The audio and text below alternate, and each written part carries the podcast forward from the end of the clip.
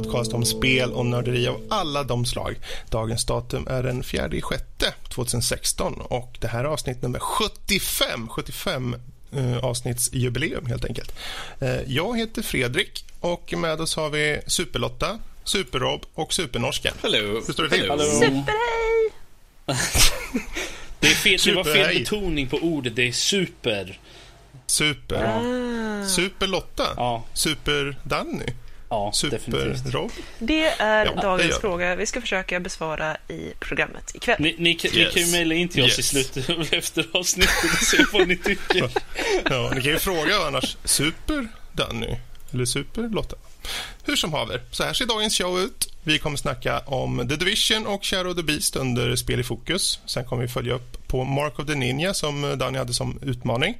Och sen blir det lite spelnyheter med eh, lite dödshot och sånt där inom situationstecken skoj för No Man's Sky-utvecklarna. Lite eh, Radeon RX 480-snack. Sims 4 tar bort lite könsbarriärer och sånt. Och sen så snackar vi lite i veckans diskussion om vilken eller vilka spel ger dig den där bara en liten stund till-känslan? Vad krävs av spel för att ge dig den här känslan? Och sen på övriga nördämnen Pathfinder, rollspelet Pathfinder, X-Men Apocalypse och sen så lite annat snack där. Och sen så kommer det lite lyssnarmail på det. Så, nu har vi vaknat till, har vi det? Eller sover någon där ute? Alltid. Åh. Ja. Men, Någonting som var eh, kanske inte en snoozefest. Det kanske den var å andra sidan. The Division under Spel i fokus med Rob.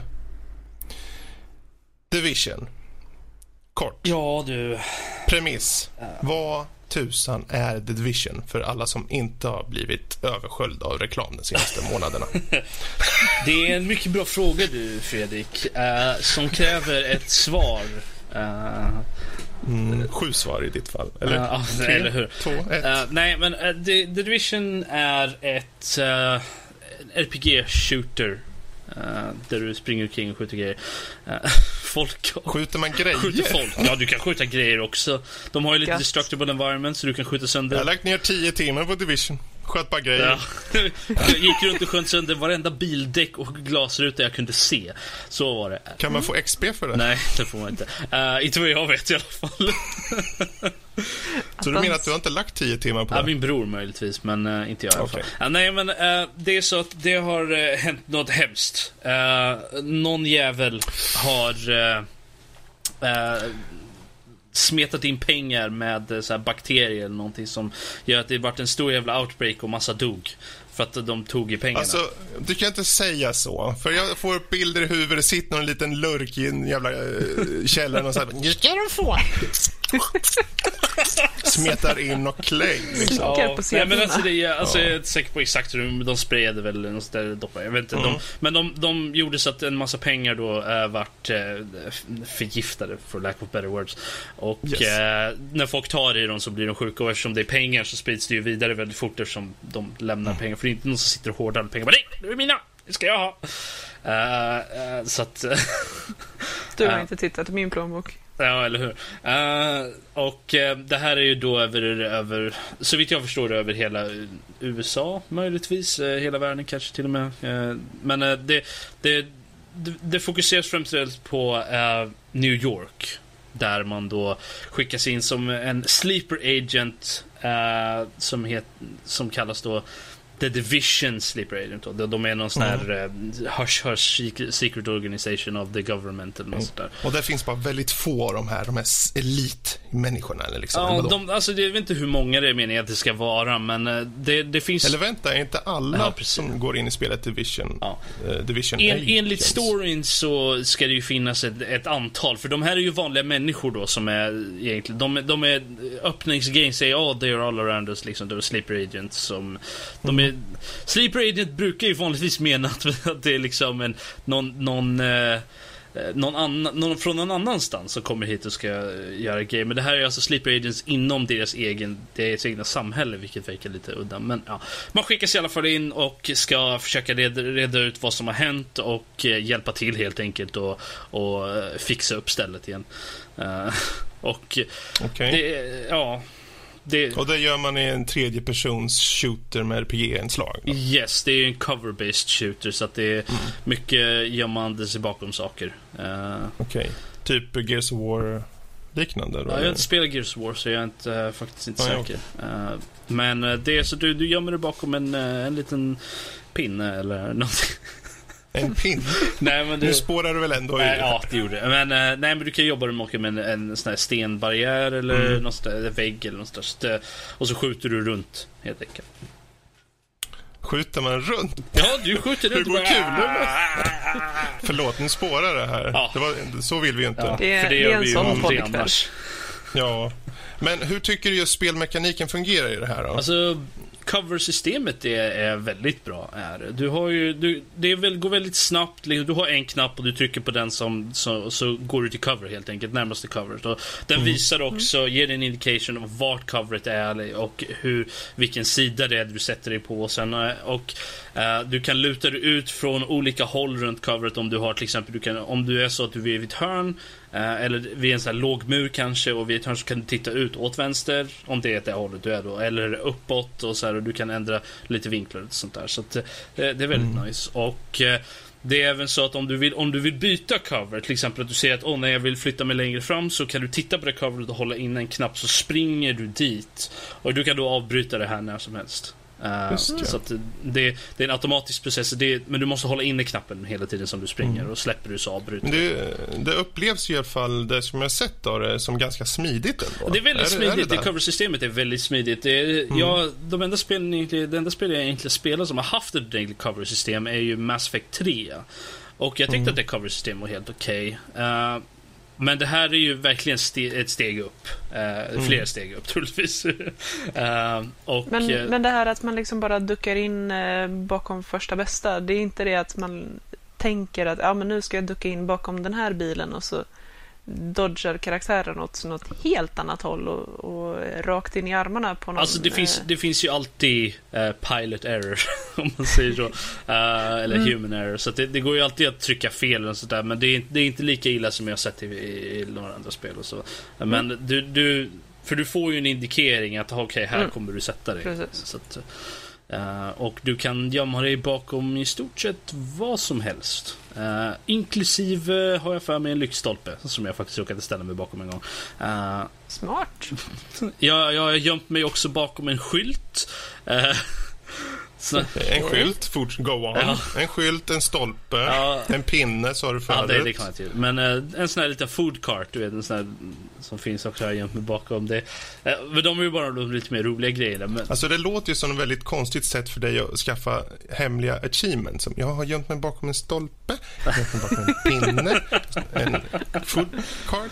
Det är som din egna lilla achievementlista. ja, eller hur? Eh, det var inte riktigt vet- därför Men, jag gjorde det. Det var det som var Men det här, det här är ju ändå ett, man skulle kunna säga ett MMO på det sättet att det är ändå personer som man kan interagera Alltså- med om man går in i... Ja och nej. eh, är det. Det är mer en co-op eh, om någonting annat. För att det är så att du spelar, vill du spela själv så Mm. större delen av tiden så springer du runt i din egen vad ska man säga, instans i stort sett. mm. Och, eh, men när du går in i typ headquarters och eh, jag kommer inte ihåg vad de heter nu, men andra ställen så här, så här, safe houses. Mm. Då är det eh, Då är det andra eh, players också som är där. Mm. Men så fort du går ut därifrån så är det din egen instans igen. Och du kan, Precis. ha, du kan ju då bjuda in vänner också. Så att, eh, som jag till exempel, jag spelar med mina båda bröder och en vän. Eh, som jag har. Mm. Så att, eh, du, du, jag vet inte hur många man kan vara. Jag tror jag har bara spelat med upp till fyra. Eh, alltså vi har varit fyra stycken. Så det är möjligt att man kan vara med, men jag, är faktiskt, jag tror inte det. Har för mig det bara var fyra. Ja, det, jag, jag trycks med minnes också att det är fyra. Mm. Och det känns, det är ju okej, du har en liten squad liksom, springer omkring. Så Mm. Hur är just RPG-elementen i spelen? För det, om det nu utannonseras på sätt och vis som ett RPG, Eh, action-RPG, liksom, men hur, hur upplever du det? Fungerar liksom menyer och att handskas med vapen och sånt enkelt och så, eller? Ja, nu kommer vi till ett av de, stor, de saker som jag har stort problem med i det här spelet. Och det är eh, att spelet känns på något sätt halvfärdigt på många sätt och vis. Många av uh, systemen... Inventage-systemet är, är, är perfekt. Det är väldigt enkelt. Det är, du kan komma in i det väldigt snabbt och sådär. Du hittar alla grejer in, enkelt och... och uh, men... Uh, Combat-systemet är uh, nummerbaserat. Okay. Vilket då innebär att du, dina vapen har en viss damage. Och fienderna har en, uh, en viss HP. Och har, och har inte din, ditt vapen tillräckligt med damage så gör inte du så mycket damage på fienden. Uh, de, de har ju alltså en egen level som de levlar upp samtidigt som du levlar upp. Och... Okay. Uh, jag har ett stort problem med det här. Jag tycker inte det passar alls. Uh, för att om, du kan ha en sniper. Säg att jag har en sniper. Och min fienden jag skjuter på är uh, kanske lite högre level eller så eller mitt vapen inte är tillräckligt uh, tillräckligt kraftigt helt enkelt. Så kan jag skjuta den här fienden i huvudet uh, 51 gånger utan att han tar speciellt mycket damage. Precis som i verkliga livet. Precis som i verkliga livet. Mm. Även fast han bara är en liten slusk som springer runt med keps och luva. Men det var väl lite starkt att säga så. Slusk Ja, men han är en bad guy. Så då är han ju såklart ja, ja, men... men nej. Ja, okej okay, mm. Så att jag har stort problem med det här. Jag tycker inte mm. det passar. Jag kan acceptera det här då som ett, eh, ett element i ett RPG fantasy liksom där du slår, slår svärd liksom och du får behöva där det är melee-vapen och kanske en pilbåge mm. lite sånt. Även if, i ett sci-fi setting där du har shields och andra såna här grejer som kan hjälpa dig att ha mm. där du inte nödvändigtvis har armor och så. Men det här är idag New York. Det är moder- vanliga vapen, vanliga människor. Det är lite för verkligt för att du ska acceptera en sån eh, overklighetsgrej. Ja, precis. Jag ser min bror i, i kommentarerna säger kevlarluva. Ja, det är väl... Kevlarluva? Ja, det vore ju Ja, det låter ju mm. som väldigt troligt. Um, men så att jag, har väldigt svårt att, att acceptera det här. Mm. Och det gör mig väldigt... Jag, jag tycker om att uppgradera vapen och sådana grejer. Jag tycker det är jätteroligt, mm. men jag tycker inte det passar i det här spelet. Gör det inte. Um... Men vad, om vi ska gå vidare då, vad, vad finner eh, spelets styrkor då? Om vi ska dra dem lite Alltså kort. styrkorna är ju egentligen cover-systemet och, att, mm. och eh, co-op eh, sättet du, du spelar. Uh, Finns det något i, i det ytliga planet också? Alltså det, är, det är ett fint spel. Det. Mm. ser, det ser väldigt bra ut. Jag, menar, jag tror att det inte... Det, nu kan ju inte jag köra på Ultra direkt på min dator, men uh, jag har ju sett lite gameplay från, det, från Ultra, uh, där de har captured på Ultra. Det ser ju väldigt snyggt ut. du har ju lite destructible environments, precis som jag skojade om i början. Mm. Så, och du har ett bra guidance-system också så du vet vart du ska någonstans. Kartan ser väldigt fin ut. Eh, så det är lätt att veta vart du ska någonstans på det mm. sättet. Och eh, du kan teleportera dig till dina vänner. Säg att du dör och hamnar någon annanstans så kan du teleportera dig till dina vänner. Eh, och även tillbaka till baser och sånt. Mm. Så på det sättet så är det ju väldigt nice. Mm. Några svagheter då? Utöver det du gör, finns det något utöver det som du har nämnt redan? Eller är det liksom de stora griefsen? Storyn. Uh, mm. Jag tyckte inte det var intressant. Uh, jag, jag älskar en story. Uh, jag tycker att den här hade svagare story än... ja, plocka vilket Assassin's Creed du vill egentligen. Mm. säg... Uh, Revelations kanske. Um, den hade den starkaste av storiesarna direkt. Och jag tycker fortfarande, jag känner hellre att jag går tillbaka och spelar det spelet än att gå tillbaka mm. och spela det här för storyn. Uh, skull. Och det, det, är att du tappar intresset väldigt fort för storyn. Och faktumet att din, din karaktär är en silent protagonist. Du säger inte ett knyst under hela sp spelet. Uh, alla folk, alla, folk, alla människor som du pratar med pratar mot dig. De, mm. de, liksom, de, de håller en konversation med sig själv i stort sett under tiden och det, det låter inte trovärdigt på något sätt. Du ska vara en badass agent, liksom. Du ska fatta beslut, du ska göra grejer, men uh, gör du det? Nej, det gör du inte. Du är ingenting. Det är ett RPG, du har ingen val att göra. Du har ingen dialog, du har ingenting som får mm. sätta dig in i den här karaktären. Det känns inte som att jag är den här karaktären, för det är third person. Eh, så du kan inte ha den ursäkten att oh, men det ska ju vara, du ska sätta in i karaktären. Men det, det känns jag, känner jag fattar, passar bättre i ett first person-spel. Då. Mm. Eh, och i dagsläget så tycker jag inte att Silent Protagonist funkar eh, om du vill ha ett storydrivet spel. Eh, till mycket, mångt och mycket. Sen finns det ju även character creation där du har åtta presets för ditt ansikte i stort sett. Du kan lägga till lite tatueringar och ärr och lite sånt där, men det är, allt är ju superfluous. Så, tre, Ja, så okej. åtta val per kön. Varför Det ha var det? väldigt förenklat. Ja, Varför ens ha en character creation om du ska ha en silent protagonist som inte gör någonting i stort sett? Mm. Ja, jag förstår att det är multiplayer-elementet, men alla springer Precis. runt och ser likadana ut i alla fall, så... Ja, men ofta finns det Ja, ju liksom men, en eh, uppsättning. Det här är det snygga alternativet. Ja, nej, men det, det är ju några, de, de har ju lite etniciteter också, så att du har, en, du har eh, lite mörkhyade asiater, lite sådana där, så att det, du, du kan ju välja vad du är för någonting. Säg att du är en asiat som spelar, så kan du spela som en asiat om du vill göra det. Uh, om vi går vidare till just en summering nu, för det bör ju nämnas, och jag vet att du tänkte säkert säga, det, men du har ju skrivit en väldigt bra recension på det här, där du är mer utförlig och så vidare.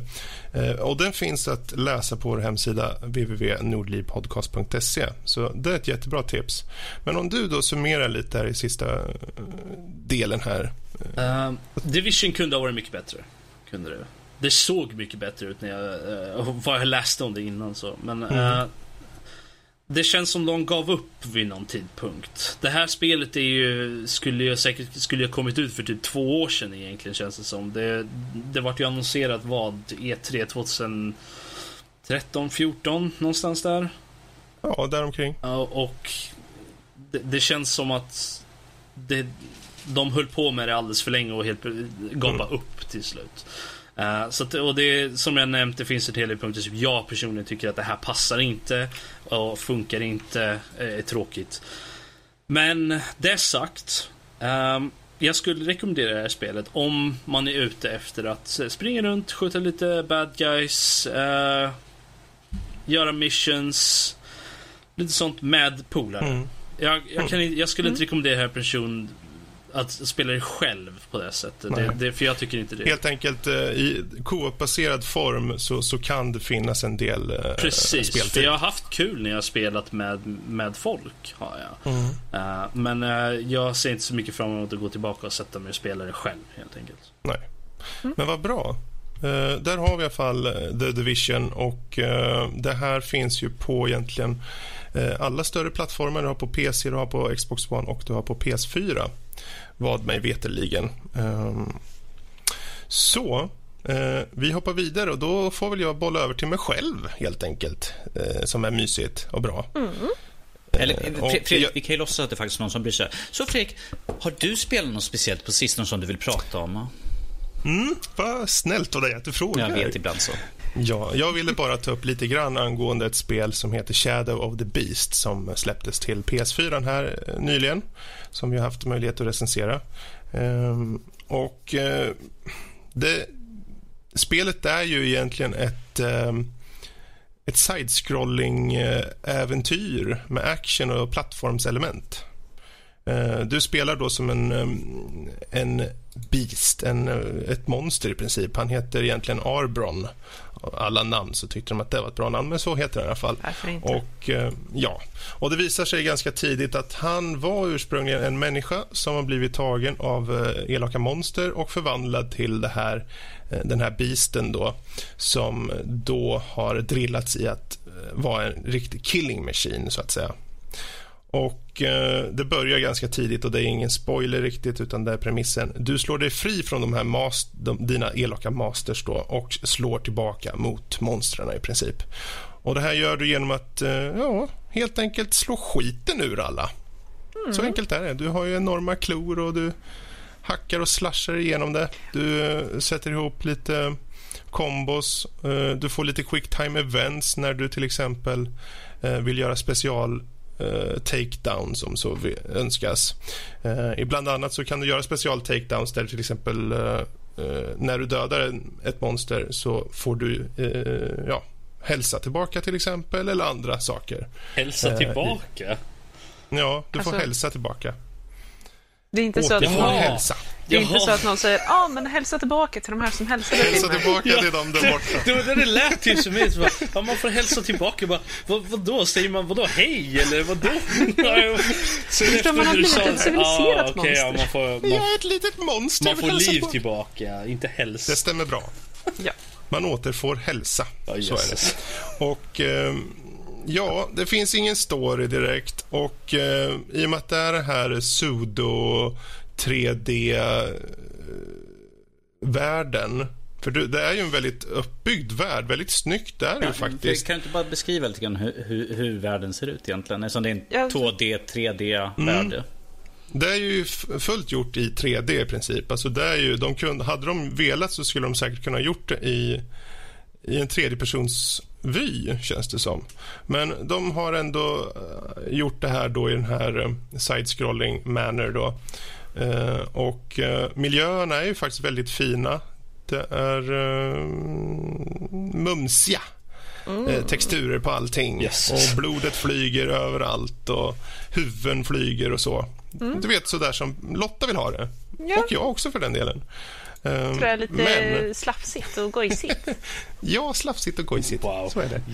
Wow. Ehm, och det är väl egentligen styrkan i det här spelet. För spelsystemet, alltså just kontrollerna, är lite wonky. Det är lite långsamma. Eh, vissa, vissa moment är långsamma på det sättet att du ska göra en, en, eh, en action med eh, handkontrollen och det blir lite försenat ibland helt enkelt. Och vissa saker som att du ska rulla dig fram då, då ställer han sig inte upp automatiskt på något sätt utan du får aktivt trycka uppåt och då ska du ändå samtidigt klicka åt ett håll för att göra rollningen och hålla kvar rollningen så att säga. Så det blir lite, det blir lite konstiga kontroller på vissa saker. Eh, Quicktime eventsen måste du ju eh, såklart eh, träffa i rätt sekund och så. Annars så står du bara där och ser ut som en byfåne. Precis som man brukar göra, vår kära Arbron.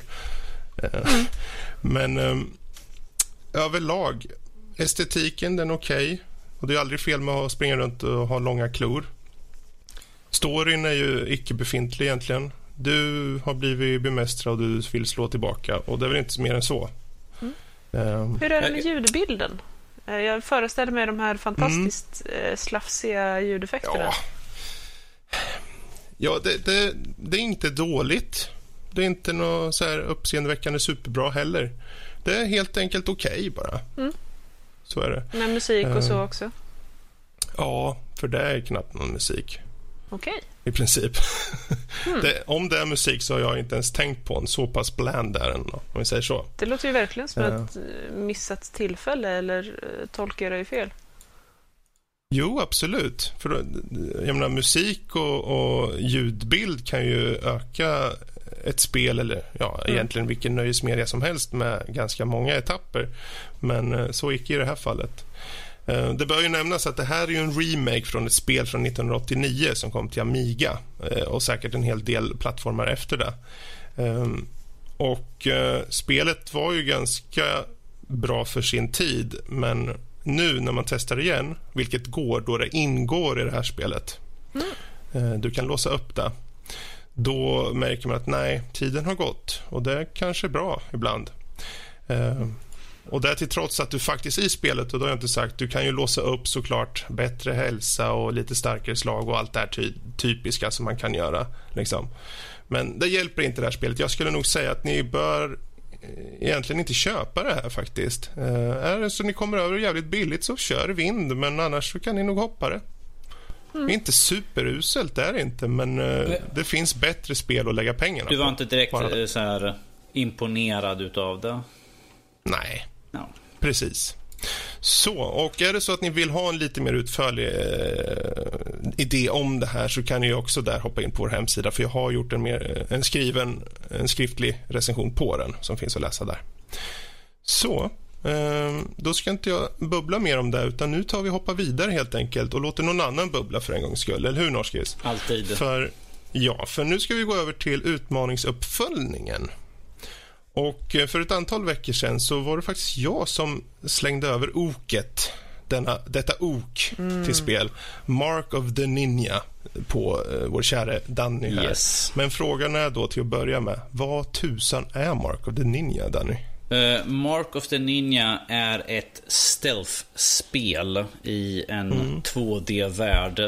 Eh, Kort och gott. Eh, där spelet går ut på att du ska antingen smyga dig fram, gömma dig bakom alla buskar som finns och ta dig förbi alla så tyst som möjligt. Eller hoppa fram, kapa benen, mörda dem så brutalt det går och liksom få dem att skrika därifrån. Ah, he's fucking crazy! Eh, vilket det är kul i sig också, men sen brukar de komma tillbaka med ett par polare och massa k-pistar sen när det är kört. Så, ehm, Har de k-pistar också? Ja, kulsprutor har de. Några, några What? snubbar har. Usch. Det känns inte som det är sådär jätteenkelt att vara ninja i den typen av värld. Och Ja, alltså, det, det, precis som eh, många eh, andra populära spel, jag tänker ta ett lite äldre, så Dus X till exempel. Det, det, det är så här, du kan välja på flera olika sätt att ta fram. Antingen som jag sa, antingen så smyger du mer eller mindre genom hela spelet och eh, mörda folk och gömma kroppar och sånt. Eller så kan du som sagt hoppa in liksom, och mörda dem bäst du vill egentligen.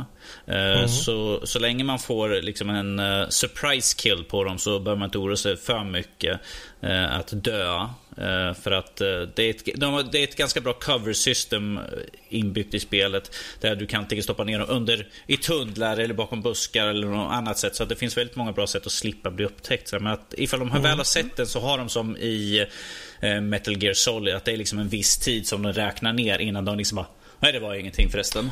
Ah, Okej. Så, som, som det brukar vara. så som det brukar vara att liksom, ja, det kom en springande med svärd men han sprang bara förbi mig. Men att, och sen tre sekunder senare bara vad var det för något, vad var det för något som hände alldeles nyss? Jag hade totalt glömt bort det. Han sprang in, dödade typ fem av oss, sprang iväg. Ah, det var ingenting. Det var liksom... Yes. Men man kan inte komma ihåg allt här i världen, hörni. Kan inte komma ihåg allt. Men Danny, hur är kontrollerna på det här då? Vad, vad tycker du om dem? Eh, jag tycker kontrollerna är... Personligen tycker jag att de är väldigt bra. Eh, jag vet, jag vet att... Eh, jag har faktiskt kollat upp lite grann för jag var nyfiken på vad andra tyckte om spelet. Och jag vet att det har fått stor kritik lite grann på kontrollsystemet. Och jag hade det också i början när jag började spela. För det var... För vanligtvis man hoppar upp på en vägg så tar man liksom klättrar. Och sen vanligtvis... Jag är van att man liksom bara trycker ifrån väggen. Men här är liksom att du måste liksom tryck, trycka bort och sen liksom trycka på nu tror jag, A så här för att liksom hoppa ifrån väggen. Annars så sitter man liksom bara och tittar ut lite grann från väggen. Nu sitter jag här i stolen och lutar mot sidan som att jag... Jag kom på att jag har ingen kamera idag. Ehm, men att det, det är lite annorlunda eh, upplägg på kontrollschemat. Men det är ju liksom en vanlig sak. Efter man spelar ett tag så, så flyter det på rätt naturligt tycker jag. Eh, Det, liksom, man glömmer bort liksom, det är, Sure, spelar man väldigt många spel så- kanske man har, tycker att ja, men det borde vara på den här knappen, det borde vara på den här knappen och varför händer inte det här? Men det, det försvinner efter ett tag. När man, när man spelat efter första, första nivån nästan så, och för man får ju verkligen testa på, det är liksom en, en ingång till spelet. Man får testa på alla olika kontroller och sånt i spelet, hur man gör det. Så att när man väl har spelat igenom den, då, är det nästan, då sitter det som en smäck. Så jag, det, jag tycker inte det är något problem. Oj. Någon som tappade saken. Eh, men att eh, jag, jag, jag, jag ser inte något problem med det överhuvudtaget. Det går ganska snabbt att komma in i det. Mm. Men vad är det då det handlar om där? Liksom? Vad, vad, vad händer i världen? Vad, vad, varför, varför är du en ninja? Eh, Vänta, var, vänta. Varför? Jag, jag, varför är man inte ninja?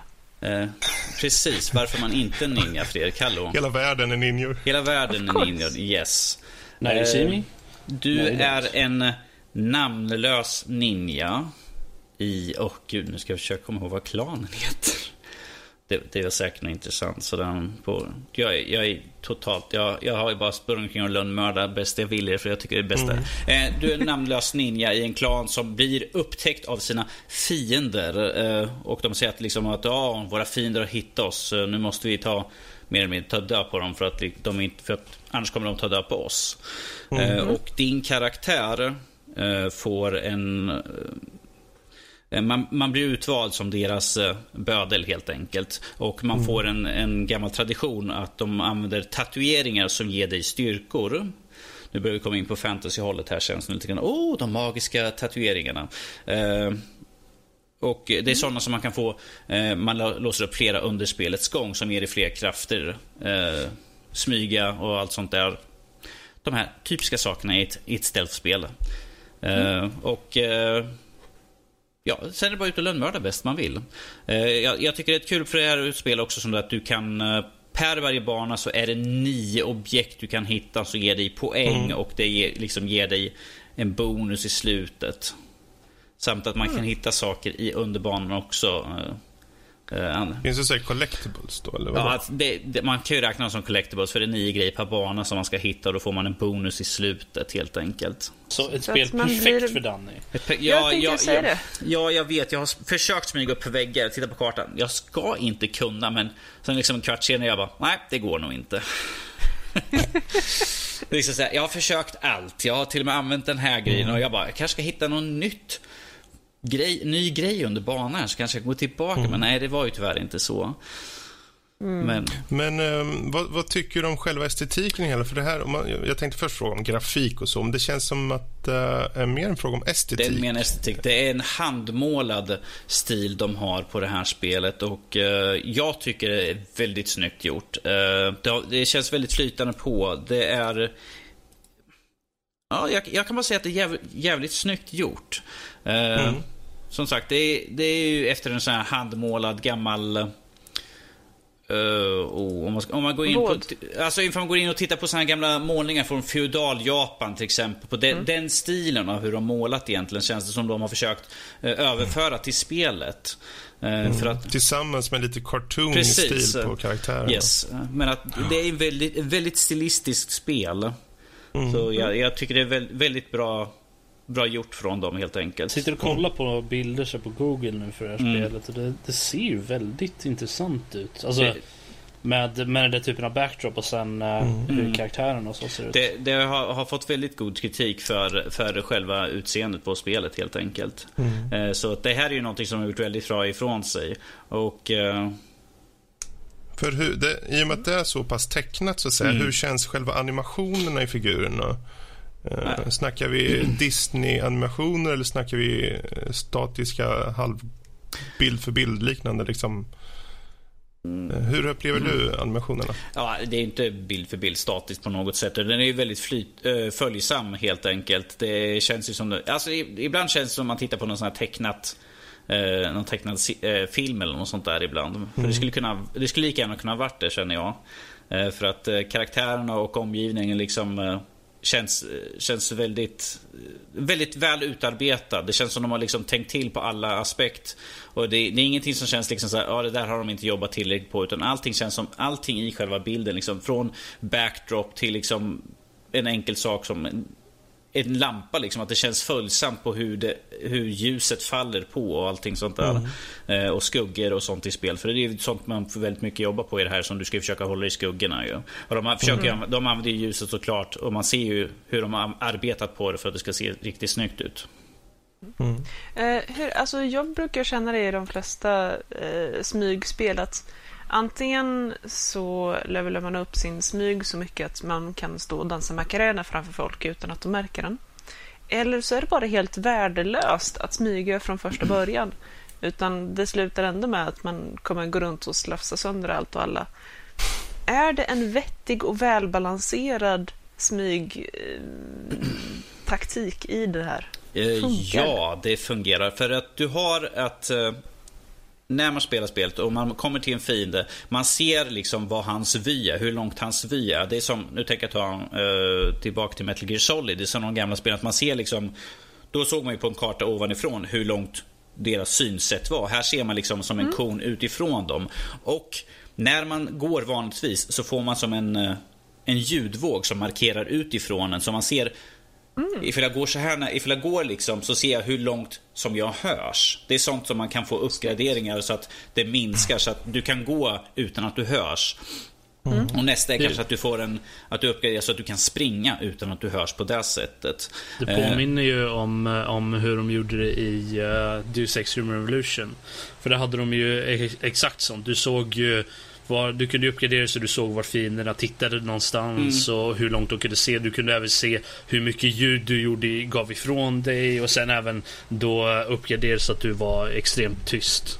Eh, så när du rörde dig och så. Och, här, här, och jag kan ju ta det här. Samtidigt här har vi ju då också med eh, de vapen man har. Man kan ju få saker för att distrahera. Du har, du, det första du har, du får liksom en kastkniv och det är ganska enkelt. Du kan ta ut lampor, du kan skicka på en gång, eh, en gång så att de blir distraherade. Eller så kan du få liksom som smällar eller något sånt där. Man ser liksom där man, man får som en båge och sen ser man hur stor radie det är för, som de hör. Mm.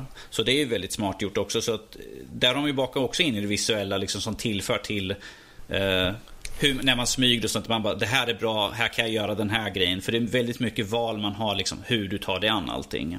Mm. Och, smy, och, som, och gå tillbaka att smygandet är väldigt bra gjort. Så du kan antingen hoppa upp på en stolpe och sånt så det funkar jättebra. Mm.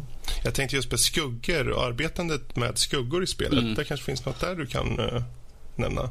Ja, om du förstår vad jag tänker på. Uh, nej, inte riktigt så här. Du, du. Jag tänker på, i och med att det finns dörröppningar här och ah, var. Du menar, Okej, okay, du menar, det, det, ja precis. Uh, nu, jag försöker komma på, det, jag kommer inte ihåg vad det här spelet, men det, det är precis som jag sa förut att du kan ju liksom smyga och det finns krukor, eller blommor eller i, ifall det är en lång gång så finns kanske dörröppnare och då kan du liksom luta dig tillbaka och bli dold och fienden kan gå förbi dig utan att märka det. Mm. Så att de har ju, det är ju väldigt mycket så här att, för ibland så är det väldigt långa passager då du liksom inte har någonting annat förutom kanske Precis. en gång eller och ifall man tar ut lampor så kan man ju liksom smyga, kanske smyga ända fram till gubbelöverna. I annat fall så kan man bara vänta, smyga in i, i, en alkov och så kan man liksom hoppa ut och bara lönnmörda dem. Mm. Mm. Jo, för jag kommer ihåg när jag körde så var det, jag tyck, allting var jag ganska eh, glad för deras sätt att hantera just hur man styr och framförallt vad man kan göra i spelet. Just det här med som, som du sa nu med att kommer en svart eh, dörröppning som ligger i bakgrunden så kan du då gå in i den så att folk går förbi det. Jag tyckte det var jättekul att se de här lätta eh, sakerna egentligen att lägga in i spelet, men jo, tillförde ganska mycket. Mm. Men eh, om vi ska gå till lite avslutning här då. Om du ska ge lite styrkor med spelet till att börja med. Eh, styrkor eh, tycker jag då är själva spelmekaniken. Smy, eh, stealthen är, är superbt utarbetad. Det är, jag har inte haft några problem. Det är liksom ifall man har liksom varit lite för ivrig, eh, då har de upptäckt den. Men att ifall man faktiskt tar och kör på ett, en lugn nivå så fungerar det ganska bra. Estetiken är superb. Mm. Så att jag kan inte klaga på någonting där överhuvudtaget. Mm. Eh, jag ska försöka... Nack, eh, nackdelen. Finns det några svagheter? Um, svagheter, det här låter dumt, men det här med att fiender glömmer bort att de har sett den tycker jag är faktiskt en, en ganska tråkig spelmekanik egentligen. Mm. För det, det, det, är så orealistiskt egentligen. Att det, det är precis som de gamla Metal Gear. Så här, de bara, man ska, en snubbe som sprang förbi högg med 14 gånger och sen sprang han bara bort och sen glömmer de bort mm. efter en stund. Så man mm. bara, jag skulle, vara, skulle det vara i verkligheten, jag skulle vara på helspänn, liksom, kalla på backup och allt sånt där. Men att här liksom, de glömmer bort och sen liksom står de liksom så här. Da, da, da, da, da, da, da, da, mm. Så smyger man upp och så tar man och stäbar dem i ryggen. Mm. Det, är väl, mm. det är väl den nackdelen jag skulle kunna komma på med det. Alltså tyvärr, Tyvärr så är det ju så med typ alla ställspel och sånt där. Jag tror inte det där är en funktion som kommer försvinna Nej. i första taget. Jag tror nog den har ju kommit out of necessity på det sättet att om du skulle ha motsatsen så kanske spelet skulle bli olidligt tråkigt på det sättet att de hela tiden skulle komma ihåg och då skulle du inte kunna komma någon vart. Du. Till exempel. De skulle kunna ha det som en, en, en för en sån här svårare eh, nivå helt enkelt. Ja, kanske det. Eh, men då så. Eh, om du gör en liten kort summering då på spelet. Köp det. Spela det. Nju, njut av det. Smy, ja. Smyg eller lönnmörda stenhårt. Valet är ditt. Jättebra. jättebra. Mm. Det här är ett spel som finns på Windows. Det finns också på Xbox 360, Linux och, Linux och OS 6. Så det finns på en hel del plattformar och det lär inte kosta så mycket så man får en riktigt bra spelstund för sig där. Jättebra, men där har vi i alla fall den här veckans utmaningsuppföljning och eh, för er som inte vet så handlar utmaningen i, själv, eh, i sig självt om att utmana oss själva på att spela spel. Och Vi kommer även följa upp på ett annat spel nästa vecka. Så, då hoppar vi vidare helt enkelt och vi hoppar in på spelnyheter. Vårt ankare Danny, du får ta ordet. Yes, det kan jag göra. Vi kan ju hoppa in på den här ganska tråkiga nyheten egentligen. Det, det här är egentligen inte någonting nytt, men att jag tycker det är fortfarande väldigt tråkigt att behöva läsa sånt här. Att det är mm. dödshot eh, mot eh, spelutvecklare. Eh, för att någon inte kan ta det att ett spel skjuts upp en, en liten stund. Nu, nu snackar vi inte att spelet skjuts upp i flera år. Det här var från 21 juni till 10 augusti. Eh, mm. Det är ingenting alls med att då tar de och skickar dödshot till dem. För att någon där ute uppenbarligen har någonting fel i huvudet och kan inte ta liksom, den här förändringen bara. Precis. Ja, det är jättetråkigt och det finns inte så mycket att säga om nyheten mer än att vi tycker att utvecklare ska få ta all den tid de vill för att utveckla spelen till eh, fullo. Såklart. Absolut. Jag väntar hellre ett par månader extra på ett bra spel än mm. få en bajskorv levererad till knät på mig. Precis. Men eh, då, då, kan man ju också ta kanske lite andra sidan på den punkten känner jag ändå. Att säga det att, men det är ju inte liksom utvecklare licens att sitta, sitta på ett spel eller hålla på med ett spel i typ fem år. Liksom, utöver vad de har sagt. Utan de, de kan inte hålla på i evigheter med att skjuta upp det igen och igen och igen för då kommer det bara bli... Vad, vad, vad hette spelet? Det var det här Duke Nukem som de typ... Fast där tycker jag nog lite... Jag tycker inte så för det... De har ju hela tiden krav på sig för, från förlag som förmodligen ursprungligen har satt den här tiden. Medan de säkerligen har sagt vi skulle behöva ett år till eller så. Och Sen när det kommer till kritan att ja, men det är inte klart nog. Det kommer bli den här produkten. Då får förlagen, okej, okay, ni får den här tiden på er till då. Så... Jo, alltså, jag, jag, förstår vad du menar. Jag menar bara på att... Jag, jag, sa det kanske lite dumt, men jag menar snarare på att det är ju bättre att de annonserar spelet när de är någorlunda redo. Ta alltså, lite mm. från alltså, som, som, äh, som Blizzard. Bethesda Eller Blizzard liksom. Ja. When it's fucking ready. Nej, men liksom som Bethesda gjorde förra året med, eh, med Fallout 4 liksom. Mm. Det, var, det var typ vad, fyra månader. Vi, det, det kommer liksom här om fyra månader. Det, hyping blir ju, det, du behöver inte bygga upp hypen liksom för att se dem. Okej, okay, det här kommer nu, shit. Och sen är det bara att lägga på med, med marknadsföringen under de, de månaderna så kommer folk liksom Istället mm. för att annonsera spelet fyra år innan och sen eh, komma, ah, nej men uh, vi ja, fyra år senare säger de, nej Nu måste du nog kolla här rent på för varje individuella spelutvecklare. För det, det, jag förstår hur du också tänker där. Men de här har inte haft ett satt datum så länge. Utan det har varit en, den kommer ungefär det året. Och först i år, eller precis innan i år, så, så kom det här datumet. Och jag tror att man får nog kolla på från utvecklare till utvecklare. Hur, jag menar, det här är ingen superstudio. Och att det blivit så här, det tror inte jag är någonting som de hade räknat med såklart, utan det bara råkar bli så. Det är en sak om det ska vara trippel A-spel som har utannonserats för fyra år sedan. Hej The Division. Då tycker jag en annan sak. Då, då handlar det om förväntningar som byggs upp under en lång tid där de säger en sak och sen så blir det inte så. Men här är det faktiskt så att de har inte kommit ut för allt för länge sedan med det här datumet och sen att det skjuts upp en och en halv månad. Det är ingenting att eh, liksom känna no, elak, så här, bli arg eller något sånt. Där. Nej, nej, jag säger ärligt talat. Jag vill... ja. Nej, jag vet hur du menar. Jag men, du ja. menar rent generellt för titlar, jag förstår ja. det. Eh, men jag menar bara, man behöver nog tänka lite mer just individuellt för varje utvecklare. Jo, jo men det är ju klart. Så. Jag säger inte liksom att det, det ska vara så. Jag, jag, säger ju inte att jag, att jag säger att det är okej okay att göra så här. Uh, att, att skicka dödshot och sånt, det ska man aldrig göra. Men, men jag förstår ju att, det, det, nej, jag förstår ju att folk blir besvikna kanske om, om det är så att de har väntat väldigt länge på en titel menar jag. Och att då, mm. det kan ju, då är det ju klart att det blir lite miss, missnöje över det hela. Men det är ju klart att när det väl kommer, är, lever det upp till förväntningar så är det ju jättebra. Mm. Eh, Lotta, du skulle säga någonting. Ja.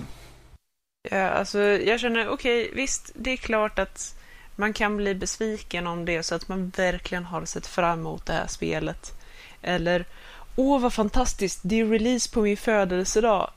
Jesus vad häftigt det kommer bli. Jag kommer ha världens största LAN-party och vi kommer alla sitta och spela tillsammans. Det kommer bli awesome. Och sen kommer utvecklaren och säger, ah, nej förresten, det blir en månad senare. Okej, okay, jag förstår att man blir upprörd. Men eh, ärligt talat, jag blir, jag blir bara ledsen och, och återigen förlorar min tro på mänskligheten när folk... Eh, Eh, programmerare är människor också. Det är inte okej okay att hota dem till livet för att de inte ger du, det du vill ha tillräckligt snabbt. I mean, du blir upprörd för att de gör någonting du tycker om. Men de, de jobbar inte snabbt nog i din mening och därför hotar du dem till livet. Hur tänker man? Plus, Jag, plus, jag plus trodde att, alla utvecklare var robotar, ja, men uh, Nej, okej. Precis. Eh, Pl- Plus, Det är plus det vi vill få dig att tro. Ja. Ro- Ro- Robert tror så mycket ändå. Men om vi, säger, om vi säger så här. eh, De jobbar ju så hårt de kan och att de skjuter upp är ju för att du ska få den bästa erfarenheten från spelet överhuvudtaget. Så kan de inte liksom bara chill out? Ja. Det kommer när, när det är klart. Ja, vi lämnar den nyheten där helt enkelt, så hoppar vi vidare. Ja.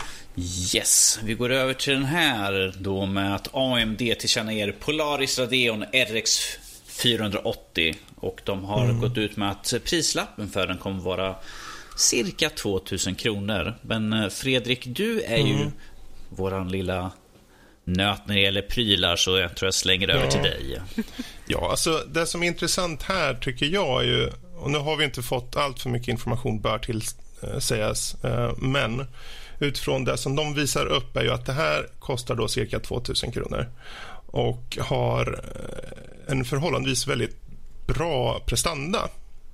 Eh, på, så pass bra prestanda att om du skulle då köra Crossfire med två sådana här kort så når du upp och förbi Nvidias eh, 1080-kort enligt dem. Eh, och Det här utifrån ett spel förvisso, men det ligger väl där i slängarna. Och Då är det ändå totalt en summa av cirka 4 000, 4 5 000 medan ett Nvidia-kort kostar runt 8 000.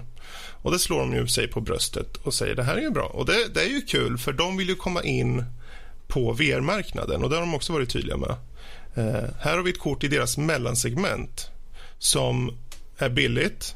Du kan köpa två av det här kortet. Du kan driva VR, fortfarande vara billigare än Nvidias alternativ på high-end.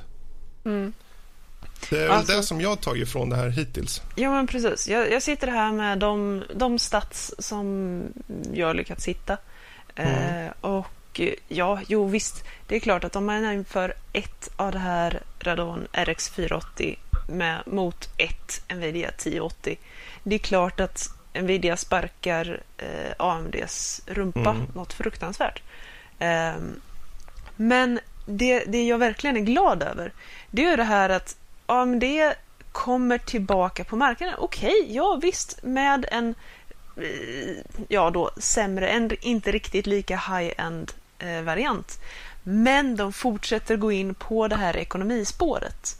Mm. Det är, de, och de, de, de fortsätter med att du får värde för dina pengar. Precis. Eh, och i och med att du faktiskt kan koppla ihop med Crossfire så honestly.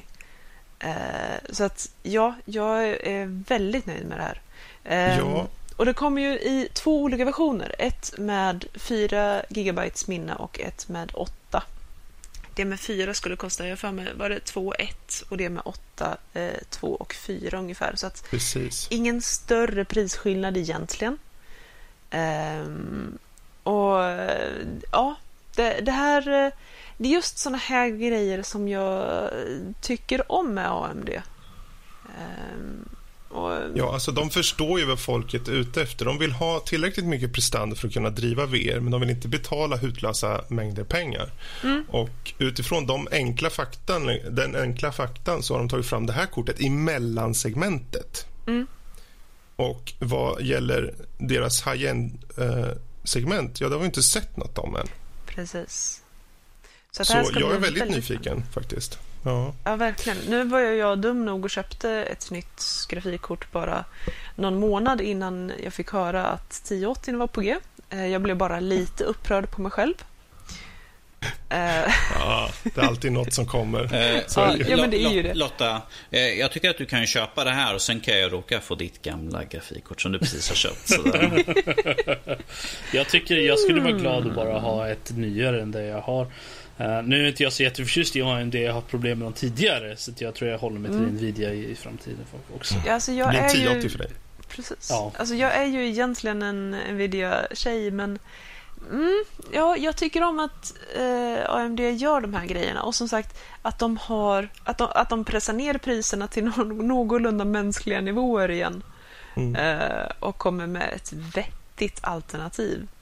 Precis. Men det, det som Fredrik brukar nämna är det att det är ju alltid bara bra när de gör sånt. Eftersom eh, Ja. eh, det, är, det är bäst för oss som konsumenter eftersom de kommer ju, Nvidia kommer ju säkert svara på det här på något sätt. Så Ja, det måste då, de. då får vi kanske billigare Nvidia-kort också. Så. Precis, i mellansegmentet. Mm. Det vore ju jättebra. Det, här, alltså de, de är så, det är så kul att se att de är så skilda från varandra. I, eh, du har Nvidia som är ute efter de här fläskiga, riktiga superkorten och det är jättebra för, för entusiaster.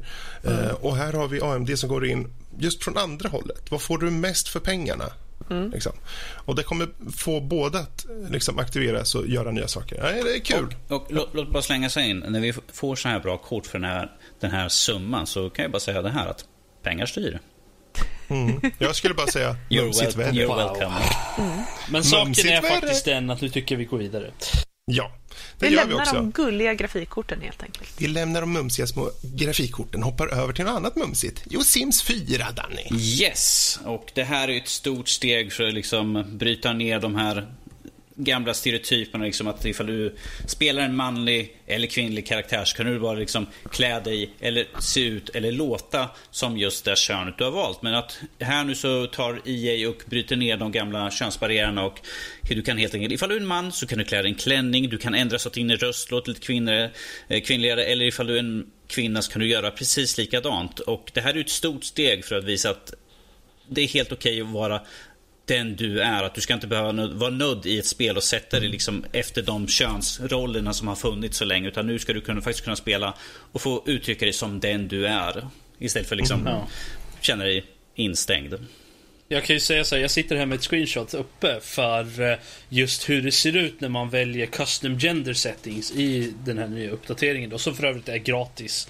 Den här uppdateringen då. Det är då att du har alltså de, de fyra olika segment du kan ändra då som är specifika. Det här är physical frame, clothing preference och eh, eh pregnancy och eh, toilet use. Um, då är det, de första två är då om du har en, en maskulin eller feminin uh, frame, alltså kroppsform då. Uh, eller hur man nu ska uttrycka det.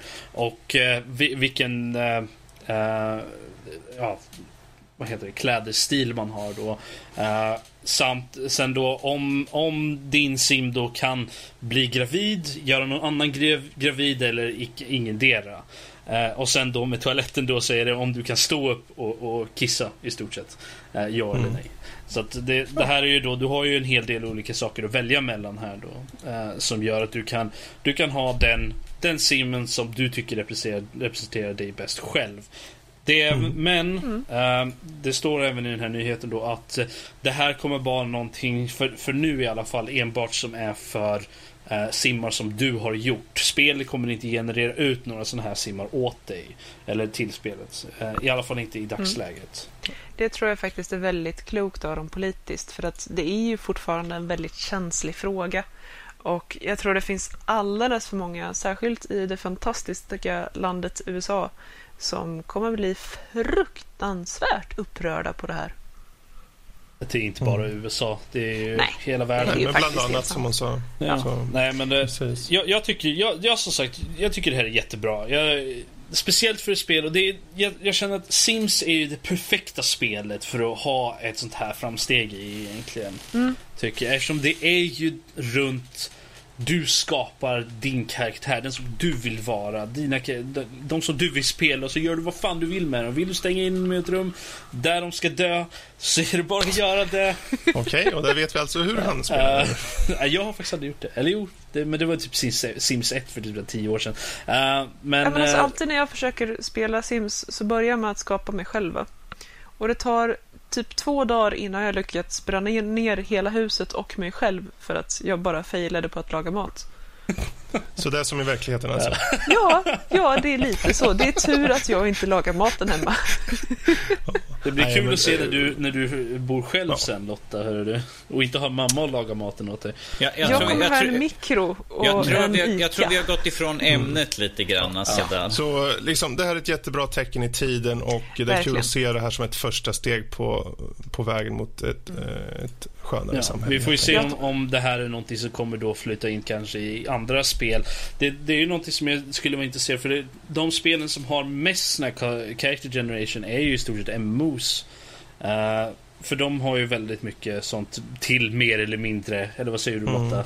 Eh, och eh, det, att, att eh, de skulle ha någonting sånt här skulle ju vara ett ännu större steg framåt. Eh, Så eftersom det är så enormt många som spelar dem. Precis. Verkligen. Jag bara hoppas att de inte kommer få för mycket av en shitstorm på grund av det här.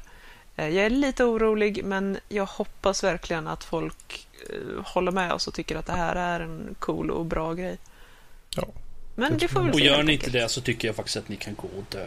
Eh, nej. Oj då. Eh, det är väl Oj, lite, oj, oj. lite kontroversiellt här, men eh, ja. Ni får ta en riktig funderare, tycker jag. Mhm. Oh dear. Med det sagt så låter vi det här ligga kvar där det ligger och så hoppar vi vidare till veckans diskussion. Vilket den här veckan är. Vilken eller vilka spel ger dig den där bara en liten till eller bara en liten stund till, rättare sagt, känslan. Vad krävs av spel för att ge dig den känslan? Men om vi börjar med just den här första frågan. Och Rob, finns det något spel som ger dig den där, ja men jag vill bara spela en liten stund till känslan? Ja, det är många spel faktiskt. Mm. Jag, nu Vad är jag det första du tänker på?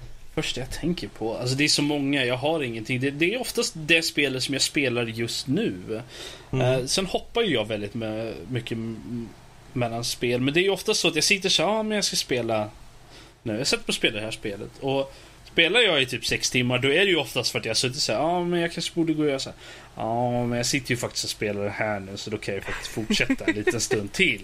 Eh, det, det är lite olika saker. Ibland så är det ju för att storyn är så eh, så bra att man vill veta vad som händer runt nästa hörn så att säga. Jag menar, det var ju definitivt det, det, som jag, det som jag hade när jag spelade Cathy Rain till exempel. Uh, att ni kan se läsa min recension på www.knödlid.se. Uh, eh, men uh, och det, för där var det ju storyn som verkligen drog, drev mig framåt. Eh, men sen finns det ju andra spel som Sims till exempel där man bara är okej, jag vill bara att den här karaktären ska få de här grejerna. Åh, då, han, är- hon är gravid, det är, jag eh, måste ju liksom spela vidare tills eh, barnet föds och sådana grejer. Och ibland så är det ju helt enkelt bara för att spelet, gameplayet är så kul att man, att man jag kan bara sitta i timtal och sitta och spela det helt enkelt. Eh, så det, allt beror ju på vilken typ av spel det är. Så det finns ju alltid någonting litet i de flesta spel. Och det säger ju då någonting när det är ett spel som jag verkligen bara, nej jag kunde bara spela typ 10 minuter av det. För då finns det ju absolut ingenting som håller ens intresse. eh, I så fall. Sen är det ju alltid så att det beror ju också på hur, vilket humör man är på den dagen också. Mm. Fredrik har Alltså- försvunnit. Eh, Okej, jag vet inte om vi kom fram till något visst spel där, men okej. nej, det gör vi Ehm, inte. Lotta, har du något exempel till skillnad från Rob? Ja, jag har, jag har två väldigt konkreta exempel. Um, I mean, det är väl ingen jättehemlighet att säga att jag tycker om att spela lite MMORPG någon gång ibland sådär. Eh, No. Men bara Nej. ytterst lite. Inte Lotta du. Tror jag eh, inte på. Och alla som någonsin har spelat ett MMORPG och tycker om det. eh, I mean, jag menar, jag har ju de här questen. Det, jag ska ju bara iväg och lämna in de här. Eh, oj, du vill ge mig en till quest eh, när jag lämnar in det här? Ja, okej. Ja, fine. Och, och du och du och du. Jaha, ja, men det här är ju precis i samma område som jag ska lämna in en annan quest. Ja, men alltså, jag, jag springer bara dit och lämnar in det här så har jag det klart. Och särskilt när det är eh, till exempel Final Fantasy 14. I mean, eh, man, man, blir bara, man blir bara glad av att spela det. Eh, det, det är så. Det spelar liksom ingen roll om världen håller på att gå under och, och man håller på att bli jättestompad av elaka meckas eller gigantiska paddor. Man, man blir ändå bara glad av det. Så att det är definitivt ett spel som man känner att, ja nej men bara, bara lite till. Ja, men det är Eh, ett jättebra svar. Ja, och sen också ett annat, helt annan genre, eh, Stellaris.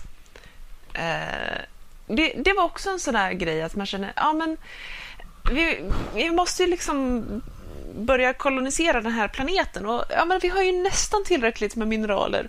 Okej, ja men bara, bara så vi kan sätta igång byggandet av det här skeppet då. Ja, oh, nu fick vi möjlighet att researcha den här eh, eh nya tecken. Ja, men oj, det var jättespännande att se hur, hur det liksom blir med den. Jag tror att för mig är grejen väldigt mycket det här att om det är många saker som händer på en gång. Att om jag får ett lämpligt avslut, att jag har lämnat in alla mina quests eller jag har liksom uppnått alla mina delmål just nu och har möjlighet att liksom börja på en helt ny kula. Då kan jag släppa det. Då, då kan jag bara spara, stänga ner, så lämna datorn. Men om det är små grejer hela tiden, då... Eh, ja, nej. Då, då är det farligt helt plötsligt. Mm. Okej, okay, jättebra. Eh, Danny då? Oh, jag satt nu precis och gick igenom mina spellistor. Jag bara, vilka spel är det som jag har en sån liten stund till? Och, eh, Legospel möjligtvis? Ja, jo, det, Legospelen, det, det, vet ju alla att det är sånt där. Jag har till och med varit så här jättetrött, liksom, sitter och nickar och liksom, ligger med huvudet emot handkontrollen lite grann. Så liksom, äh, vad gör jag för någonting? Okej, bara, bara en liten stund. Jag ska bara klara av att hämta den där guldkuben här. Jag är vaken. Ja, jag är, vak jag är vaken. Eh, sen satt jag och kollade igenom min lista på vilka spel som jag faktiskt har spelat eh, då för att gå in och plocka massa saker. Och eh, ett, ett, spel som eh, snabbt poppar upp är ju Batman i så fall. Eh, Batman-serien. För att det är ett sånt här spel för att det är alltid någonting nytt som händer. Och då är det liksom så här, ah, pff, jag borde egentligen gå och lägga mig. Klockan är typ fyra på natten. Borde gå och lägga mig. Men jag såg någonting. Det, var, det, såg ut som det var Jokern där borta. Jag måste bara gå och kolla. Var det det? Eller nu, ja, det, jag håller precis som Lotta. Att ifall det är någonting som händer så är det så svårt att bryta. Och jag, kan, jag kan säga då samma mm. sak för Halo-serien ibland. att Ibland får man, är man i en sån rush och bara skjuter all, alla grants och sånt som rör på sig. Det bara liksom bara, Ja, det kanske finns några, några till här borta, så kan jag, gå, jag kan gå och skjuta dem också. sådär. Det, men jag är ändå på gång. Samma sak har jag känt för Mark, mm. Mark of the Ninja lite grann. Att liksom, eh, jag ser att det står en gubbe Jag kan smyga fram och skära halsen av honom. Bara, bara, bara, en, bara en till. Bara, bara, bara ett mord till. Sådär. Sen, sen ska jag gå och lägga mig banne mig. Bara ett och så, och så, precis som man har mördat honom liksom, och lagt undan honom bakom en buske. Man bara, och där står en till. Ja, bara en till sådär. Jag lovar, det här får jag sista för ikväll nu sådär. Men att det är lätt hänt mm. att det blir så. Men om, om vi tar ett spel som, ifall vi ser, bortser liksom det här att det är någonting som händer så skulle jag säga Lego-spelen självklart. För att det är mm. liksom att... Eh, jag tycker att de, de, är bara så kul och jag vill, jag vill se fortsättningen på spelen ifall jag inte har spelat klart ett spel. Utan det är liksom så här, ifall det är på en serie som man har spelat. Jag vet ju att eh, de, de, bland de första, så här, Indiana Jones till exempel, var ju kul för att det är en sån älskad spelserie. Och de bara, jag vill bara se hur, hur, vad de har gjort med det i den här serien. För att det, det är liksom, uh, Travelers Tale har ju sin egna twist på, på Indiana Jones och den humor de, de frambringar i spelen. Så då är det liksom bara, då vill jag bara sitta bara, bara en liten stund till så här, Oh shit, vi ska börja podcast snart, men bara en liten stund till. Så här, de, de, de kan ursäkta mig så här, helt enkelt. Så det är men, det men, som händer varje vecka. Precis. Men då, då tar jag släng tillbaka till dig Fredrik. Eh, vad har du för något spel som du känner liksom bara... Och ja. säg inte Civ, för att vi vet att det är din, mm. din, din, banner of death där helt enkelt. Så Ja, det är ju det. Det är, det är livsfarligt det spelet för mig. Och vi vet att du har, eh. jag vet att du har spelat det nu i veckan, men jag undrar att du är här just nu. Som... Mm. Ja, mm. alltså jag blir ju så sugen när Civ 6 visades. Alltså jag kan inte låta bli det då. Och då har jag suttit och spelat det här egentligen i sex år nu. Det här. Fem, femma. I sträck. Inte i sträck. Det har varit varje dag. Liksom, det är samma dag. gamer fortfarande. Alltså Fredrik, då är jag imponerad att du faktiskt har barn. Ja, jag med. Alltså det, problemet för mig just nu vad gäller just de här spelen som ger den här känslan är att jag hittar inte så många såna. Eh, jag är helt enkelt betydligt mer kräsen, känner jag. Men när de väl dyker upp farligt nog, för jag har ju som sagt barn. Eh, så, så då tar jag mig åt dem. Och i, senast så var det nog Doom faktiskt. Lämpligt eh, med tanke på sagda barn. Ja, Doom. Så, precis. Oh och ja, jag, jag, tänk, jag började köra och tänkte ja, men jag kör en level till. Jag kör en level till. Eh, jag kollar på Danny lite via hans webbkamera och sen kör jag en level till. Och så fortsätter det så. liksom. Mm. och... Nej, men det, det, hade lite den där känslan. Jag tror, om man ska försöka sätta fingret lite på vad, vad är det som krävs av ett spel, i mitt fall då, är just för att du kanske har en bana som är någorlunda kort. Du vet att den här banan är ganska kort. Mm. Du kan klara av den och du vet att ja, men jag klarar den på en halvtimme, timme och då har jag tid kvar. Och då sätter den där jävla känslan in. Ja, men bara en liten stund till. Det är ju bara en timme till för nästa level. Fredrik, nu får jag slänga in att där känner jag in från när du spelade Wolfenstein eh, The Last Order. Ja, verkligen. Det var samma sak där. Det var nog ännu värre än Doom faktiskt. För Doom blir jag ju, alltså jag blir ju numera väldigt snabbt mätt på spel. Jag känner mig klar med ett spel, även fast jag inte är klar med det. Eh, jag, jag spelar och jag pumpar in tid i det och sen så känner jag, nej, ah, nu är jag nöjd. Och sen går jag vidare. Eh, Ah. sen är, vi, är det bra spel som till exempel Shadow of Mordor, eh, som var också ett sånt där spel.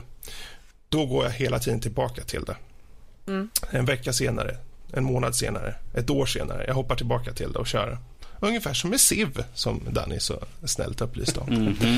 Ehm, så det, det ska vara någonting väldigt speciellt i spelen och i, de flesta fallen så är det som Rob var inne på, det är gameplay. Det ska vara jätteroligt gameplay.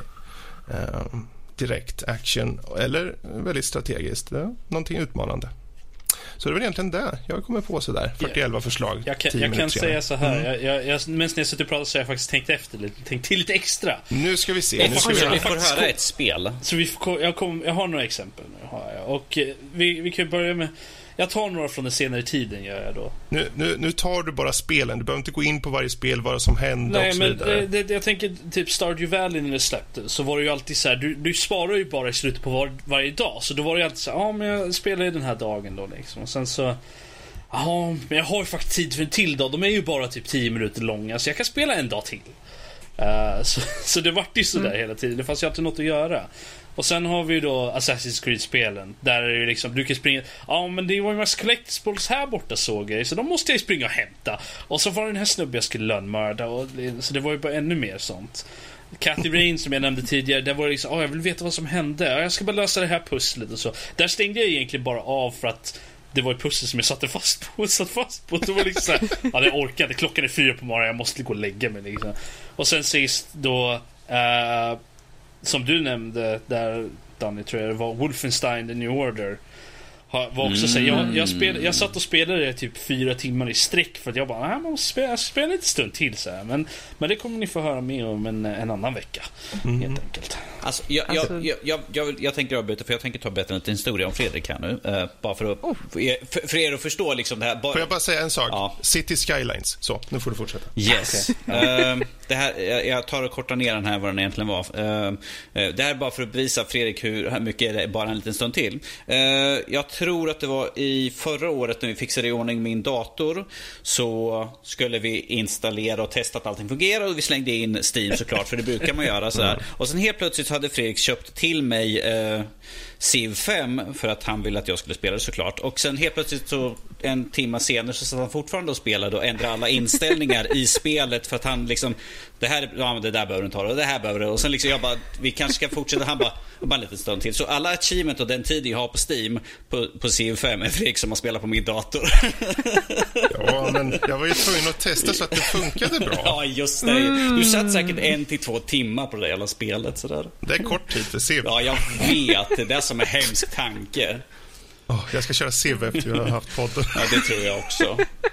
Du har ju tid. Jo, alltså det här Ja. eh, sitta och sträckspela. Eh, när eh, Final Fantasy 14 Heavens Word kom så...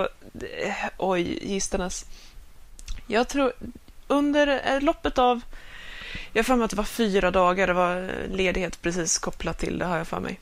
Eh, under loppet av fyra dagar, så de enda pauserna jag gjorde i att spela, det var för att springa... Kissa i stolen.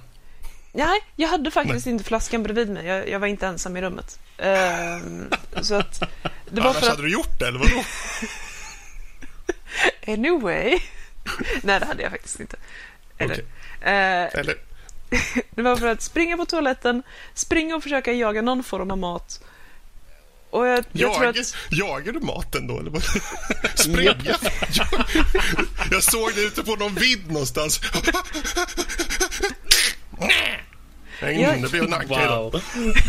wow. Just det, du har ju aldrig sett mig jaga. För att de, alla som har sett mig jaga har blivit jagade och sen har de inte sett så mycket mer. Betyder det att du äter upp folk? Va? Alltså nu spårar du ur Lotta. I would never. Okej, så du tog några små kisspauser alltså? Ja, precis.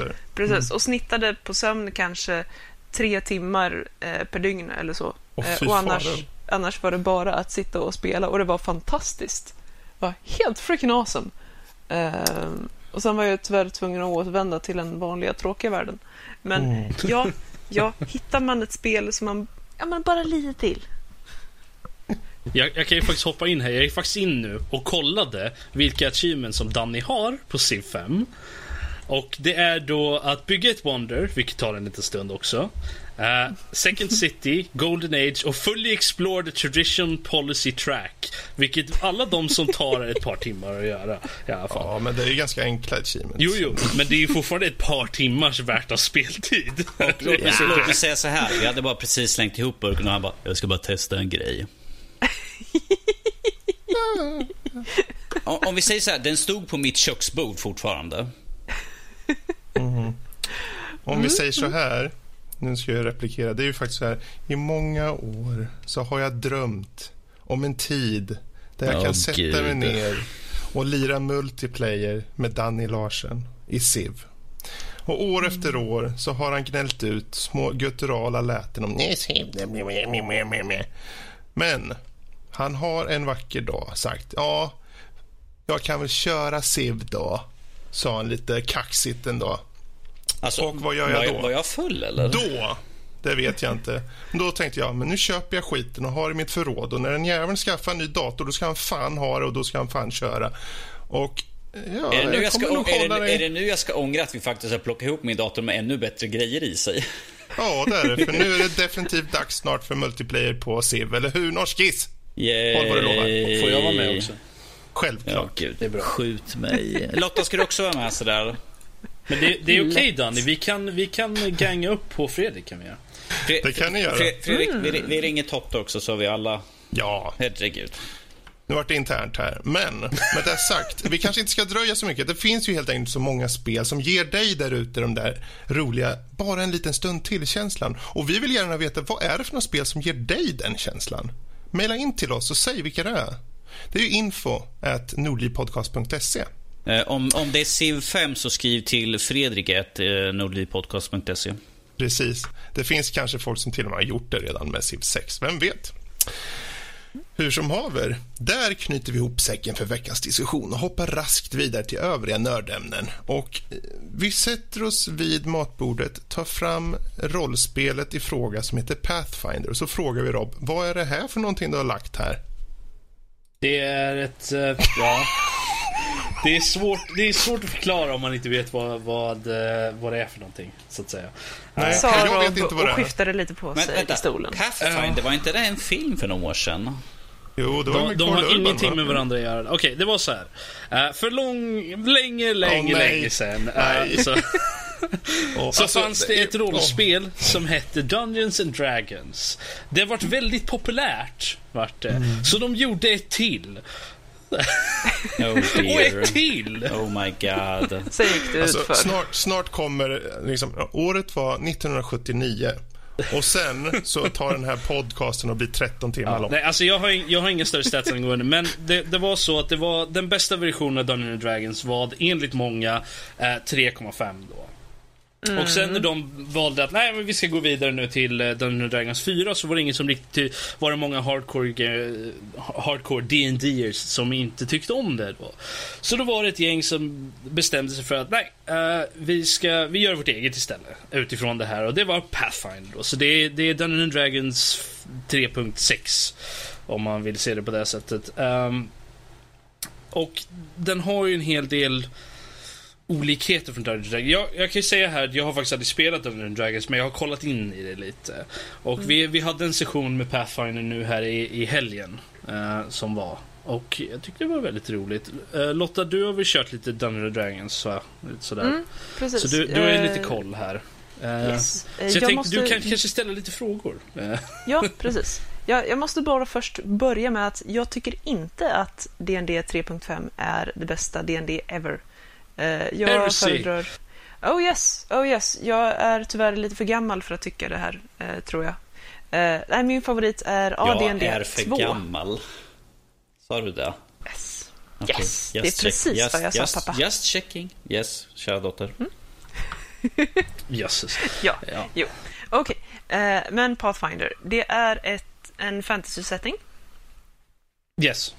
Som Yes. alla andra D&D I Yes. stort sett. Ehm, jag är inte säker på... eh, nu är jag ganska säker på att min, våran Dungeon Master, eller Game Master, eh, han har det ju, Jag är inte säker på om han har byggt sin egen värld eller om det är så, för det är en kub. Okej.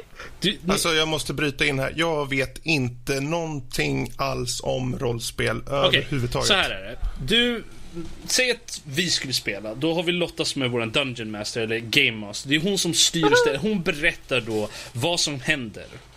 Så Okej. istället för att du sitter och spelar ett spel där spelet visar upp vad som händer hela Okej, tiden. så det är ingen plan eller någonting? Man, Man kan ha en pratar. karta eller en så här visuell plan med, med, med små tennsoldater typ så här på, på men figurer. Men det är ingenting som behövs. Utan all, I stort sett allting är i din fantasi och rollspelet som du kör mellan de som sitter där. Alltså, vi är då, säg att vi skulle spela som sagt. Då är det du, jag och Danny då som sitter där och eh, spänt i soffan.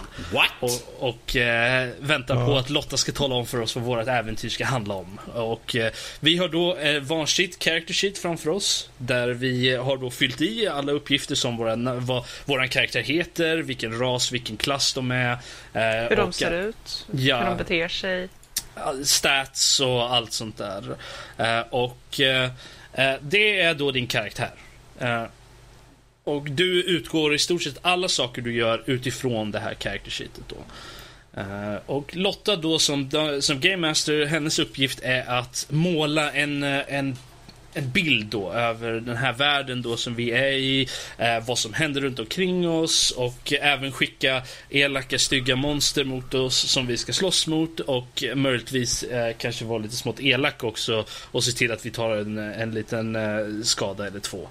Eh, men eh, gör man Men det... slår man med tärningar eller Ja, något? i, eller? i Dungeons Dragons och Pathfinder så är det D20 baserat. Så det är alltså en tärning som är 20-sidig. Eh, jag ser Fredrik, Mm. jag bara, Hä? Va? 20-sidig? Okej, ja, Får man ja, plats med så fortsätt, det är många? bra.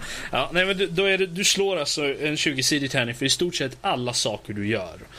Eh, och då är det ju Dungeons Masters val då. Han, han säger okej, du ska slå över eh, 15 helt enkelt. Du, du ska ha, för att klara av den här grejen så ska du slå över 15. Då slår du med tärningen och så ser du vad du får för någonting. Får du typ 13 eh, så kan du även kolla om det är så att du, du kanske har, slår mot en skill, eller någonting kanske du har i den skillen så att du kanske har 3 eller något sånt där. Och då får du 16. Ja, du klarade av det här. Mm. Så du, du, du slår en tärning och så plussar du på den skillen, du- den skillnivån du Okej, har ja. Så att, Till eh, exempel så säger jag att eh, Fredrik, du och Norskis sitter där bredvid varandra vid lägerelden ute i skogen.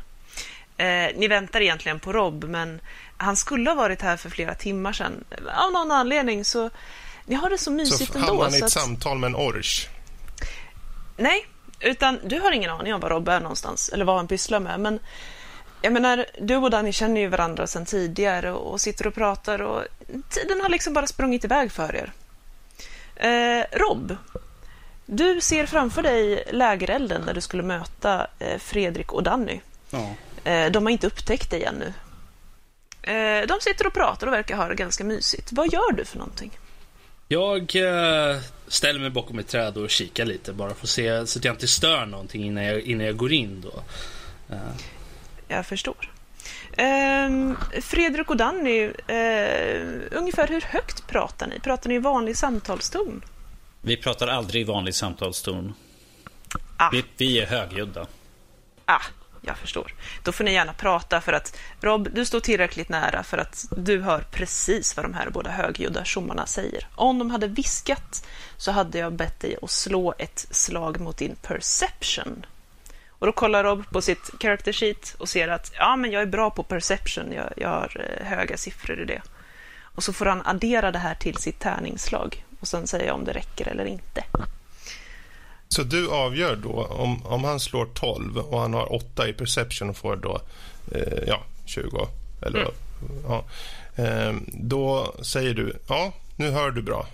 Eh, Eller så bestämmer du och säger nej, det räckte inte. Precis. Spelledare gör olika. En del spelledare låter inte sina spelare slå tärningslagen alls. Utan de frågar, okay. ja men Rob, vad har du i perception? Eh, och så slår spelledaren själv tärningarna. Mm. Eh, så att man får liksom aldrig veta hur svårt det var egentligen.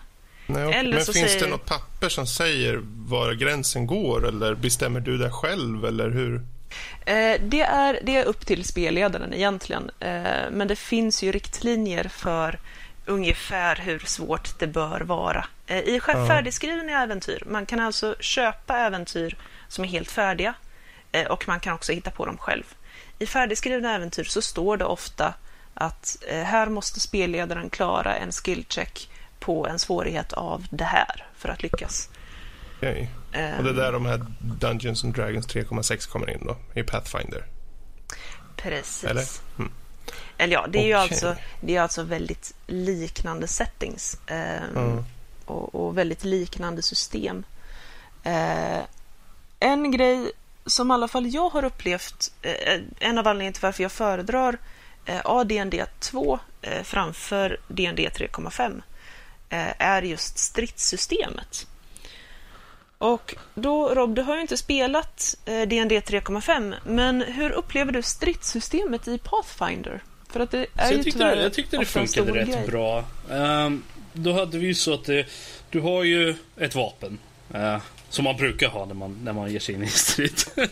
och i mitt fall då så sitter jag, jag är en ranger. Så att uh, jag har en, en pilbåge, en longbow. Uh, jag har även en, en, en feat som gör att jag har eh, någon sån här weapon affinity eller något sånt där med just longbow. Så att jag, jag tror jag gör lite mer damage eller jag, jag är lite bättre med den i alla fall. Um, mm. Och den, den har jag då en, eh, en damage bonus på 5 tror jag. Eller nej, det är en attack bonus på 1 uh, och jag har en damage på en D8. Har jag plus 1 tror jag kanske, eller något där. Mm. Jag har även ett longsword där det är en, damage, där är en attackbonus på 5 och det är en eh, bara... Nej, det är där jag har en D8 plus 1. Den andra är bara en D8. Så det är alltså, en D8 är alltså en Dice 8. Så det är en 8-sidig tärning då, som man slår. En D20 är alltså en 20-sidig tärning. Det är bara för att det ska gå snabbt att säga. Uh, mm. Och du, när, då är det ju först så att du Först så slår du initiativ, eller om det är en surprise attack så slår du bara för attack då. Säg, säg, att jag, säg att jag kommer på dig Fredrik, du är ute och lurkar i skogen helt enkelt och, och du ser lite, du är skum ut så här och ja okej, okay, ja, nej men jag attackerar dig helt enkelt. Då slår jag, eh, först slår jag en 20-sidig tärning. Och eh, ser, åh oh, jag fick 12 här. Och sen har jag då en attackbonus på min, eh, mitt, min, min båge då som är plus 1, så då har jag 13. Och då ska vi se, då, då, ska vi se om du, då har du en armor class, alltså hur mycket armor du är. Det är, det är hur svårt du är, svår du är att träffa helt enkelt. Så att, och då säger vi att du har 10, då, hit, då träffar jag dig. Ja, ja. Hade du haft högre än vad jag slog, eller vad, vad, min totala attack är då, vilket är 13 då i det här fallet, så hade jag missat dig. Och då får jag då slå en, en åttasidig tärning för att se hur mycket damage jag gör på dig. Och säger vi att jag slår, ja men då slår jag en femma. Då, då gör jag fem eh, HP skada på dig. Och säg att du har 10 i HP. Då, då mm. är du nere på hälften där. Det ser lite illa ut för dig helt enkelt Fredrik. Och nu vet ju du att jag är här. Så då måste jag slå, då måste jag slå initiativ. Vilket är... Då slår jag en D20. Och Vad är initiativ? Initiativ är alltså det är för att se vem som går först i en strid. Mm. Så det blir ju turbaserat eh, när man väl är inne i en strid. Generellt du... sett så har alla en handling per eh, tur. Eh, men det här kan också variera från spel till spel och eh, i många spel så har man också olika förmågor som kan göra att du får fler handlingar per mm. omgång.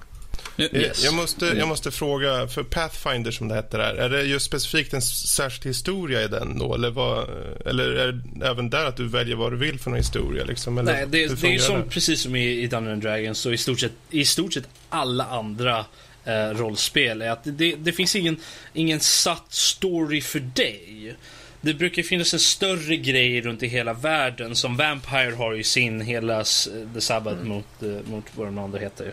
Camarilla. Camarilla liksom. Så Hörs att, vad eh, du har spelat. vad sa du? Det hörs vad du har spelat. Eh, nej, men jag har spelat, båda har jag gjort. Ehm, Ja, okej. Eh, men eh, så det, ja, det var bara ett tag sedan.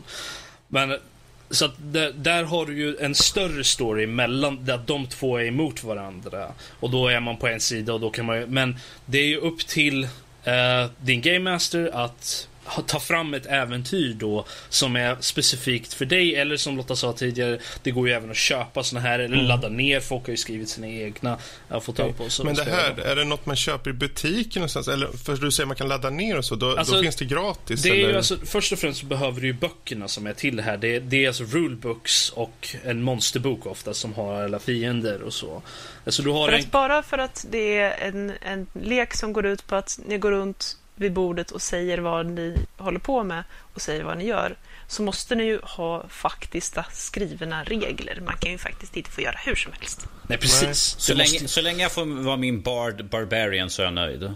Din Barbarian. Ja. Men Ja, eh, där. kan du summera upp lite? Vart köper man en sån här eh, bok, typ? Och eh, för vem riktar sig mot om man aldrig har kört något sånt här förut? Alltså det... Eh, jag tror de flesta, här, om man är till exempel i Stockholm så finns de ju säkert, Jag är ganska säker på att de flesta sådana här finns på sci-fi. Eh, science fiction-bokhandeln. Det är på andra våningen då, eh, om man är i Stockholm. Eh, de går ju även att köpa online. Eh, det, det finns ju, jag menar, Wizard of the Coast är ju de som gör Dungeons and Dragons. De har ju en hemsida där man kan köpa sin, där har jag för mig i alla fall, att det går att köpa böckerna där. Eh, de går nog att ladda ner de finns i pdf-form då, så det tror jag. Så du kan, du kan köpa den versionen. Ehm, Och också de flesta affärer som har eh, figurspel eh, har också någon liten eh, rollspelssektion undanstoppat någonstans i en ja, garderob. som, som, vad heter de? Eh, workshop, eh, jag vet att det finns. Games Workshop? Precis, de har ju säkert det också. Så Jag skulle väl tro finns ju... att de har eh, Warhammer 40Ks eh, Dark Heresy. Det kan, ett, det kan jag tänka mig. Eh, ett det- väldigt det- bra de rollspel finns om ju- man tycker om Warhammer-världen. Ja, så att det finns ju att köpa på de ställena. Sen är det kanske att man känner någon som redan har det här då. Det, jag tror det, det är ganska svårt att komma in i det här utan att ha spelat innan. Det bästa man kan göra är att hitta någon som har spelat innan som kan hjälpa en komma in i det här då. För att det, det, det, jag hade aldrig spelat någonting. Jag har velat spela det här i många år. Nå, något så här rollspel, Dungeons and Dragons till exempel. Men jag har aldrig haft någon som, som har varit intresserad av det eller kunnat eh, lära in mig så att säga. Kan, Och nu så hade, så hade jag ju tur att, att träffa folk. mm. Mm. kan, kan, kan jag få bara säga en sak så rundar vi av det eh, efter jag, det jag har sagt. Sådär. Mm. För att jag, jag, jag känner att vi, vi, vi har låtit folk ganska mycket. Jag, Go on. Jag känner så här att ifall vi fyra skulle sätta oss ner och spela det här och ha, sätta upp GoProen, Fredriks GoPro och köra timelapse när vi spelar så skulle det vara att Lotta och Robert de liksom och så sitter jag och Fredrik med en, med en regelbok i typ 4-5 minuter tittar boken, tittar och sen sitter vi och frågar er. Så att Lotta och Rob kommer liksom sitta totalt helt stilla sitter medan vi andra bara uh, Okej. eh, Jag ser Ja. det här som en utmaning. Ja. Det, här skulle Ja. vi, det här ska vi sätta tänderna i och det här ska vi ta oss an. Det är skönt Alltså, att är- Robert bor i Stockholm så är det skönt att han brukar aldrig komma hem ändå så. Han kommer när han fyller. Går att köra online också med, via Yes. webcams till exempel. Eh, In- min internetkabel gick precis så... Ja. Och där tappar vi Danny, ja. Och då är det ju bra, för då ska vi gå vidare till X-Men Apocalypse. som Jag är tillbaka. Tyvärr... Mitt internet ja, vilken tur. Vilken tur. Om vi ska då dra lite här. Du har ju faktiskt gått iväg och glist på den här rullen du. Mm. Men vad tusan handlar den här om då? X-Men Apocalypse. Ap- Apocalypse. eh, Ja, mm, jag har inte, få- jag, min kaffe var slut på länge så nu att börjar munnen torka upp. Um, eh, kort och gott. Eh, Apocalypse är den första mutanten i våran värld. Han växte upp på, med de gamla egyptierna och räknades som en gud där. Eh, men på grund av att folk var missnöjda med honom så försökte de störta honom och eh, han blir skadad och är helt enkelt nödd att vila. Hoppa fram väldigt många hundratals år och vi kommer nu till nutid med våra fantastiska mutanter. Där han vaknar upp och eh, ja, ser att och tycker att världen har helt enkelt förfallit och det är liksom falska gudar och pengar och sånt och militär, det är liksom fy skjutsingen. Och vill helt enkelt göra om världen tillbaka till så som han vill. Och där har du egentligen premissen och vi har ju såklart mm. The X-Men som går in och försöker stoppa honom. Med nya och gamla favoriter. Mm. Då, utan att spoila liksom såklart, men vilka, vilka karaktärer kände du, ja men de här gjorde bra ifrån sig, det här var en intressant karaktär och så? Uh, oj. Uh, ja du. Uh, bra ifrån sig. ja, James McAvoy som professor Xavier tycker jag är bra. Och Michael Fassbender är också väldigt bra. om man säger så här, Michael Fassbender han, får, han har en, en väldigt känslosam roll i den här. Han, eller han spelar lite på två sidor av spektrumet. Eh, det finns ingen liksom mellanbit. Du är antingen arg eller ledsen. Han har de två i den här filmen i alla fall. Men jag tycker att de mm. två fortfarande gör väldigt bra. Uh, om jag får säga någon som jag tyckte var totalt skit så tycker jag Oscar Isaac för att han, spel, han spelar Apocalypse och... Uh, yeah, no. Mm. Nope, nope, sorry. Not happy. Ouch. And yes. it's kind of, you know, main character.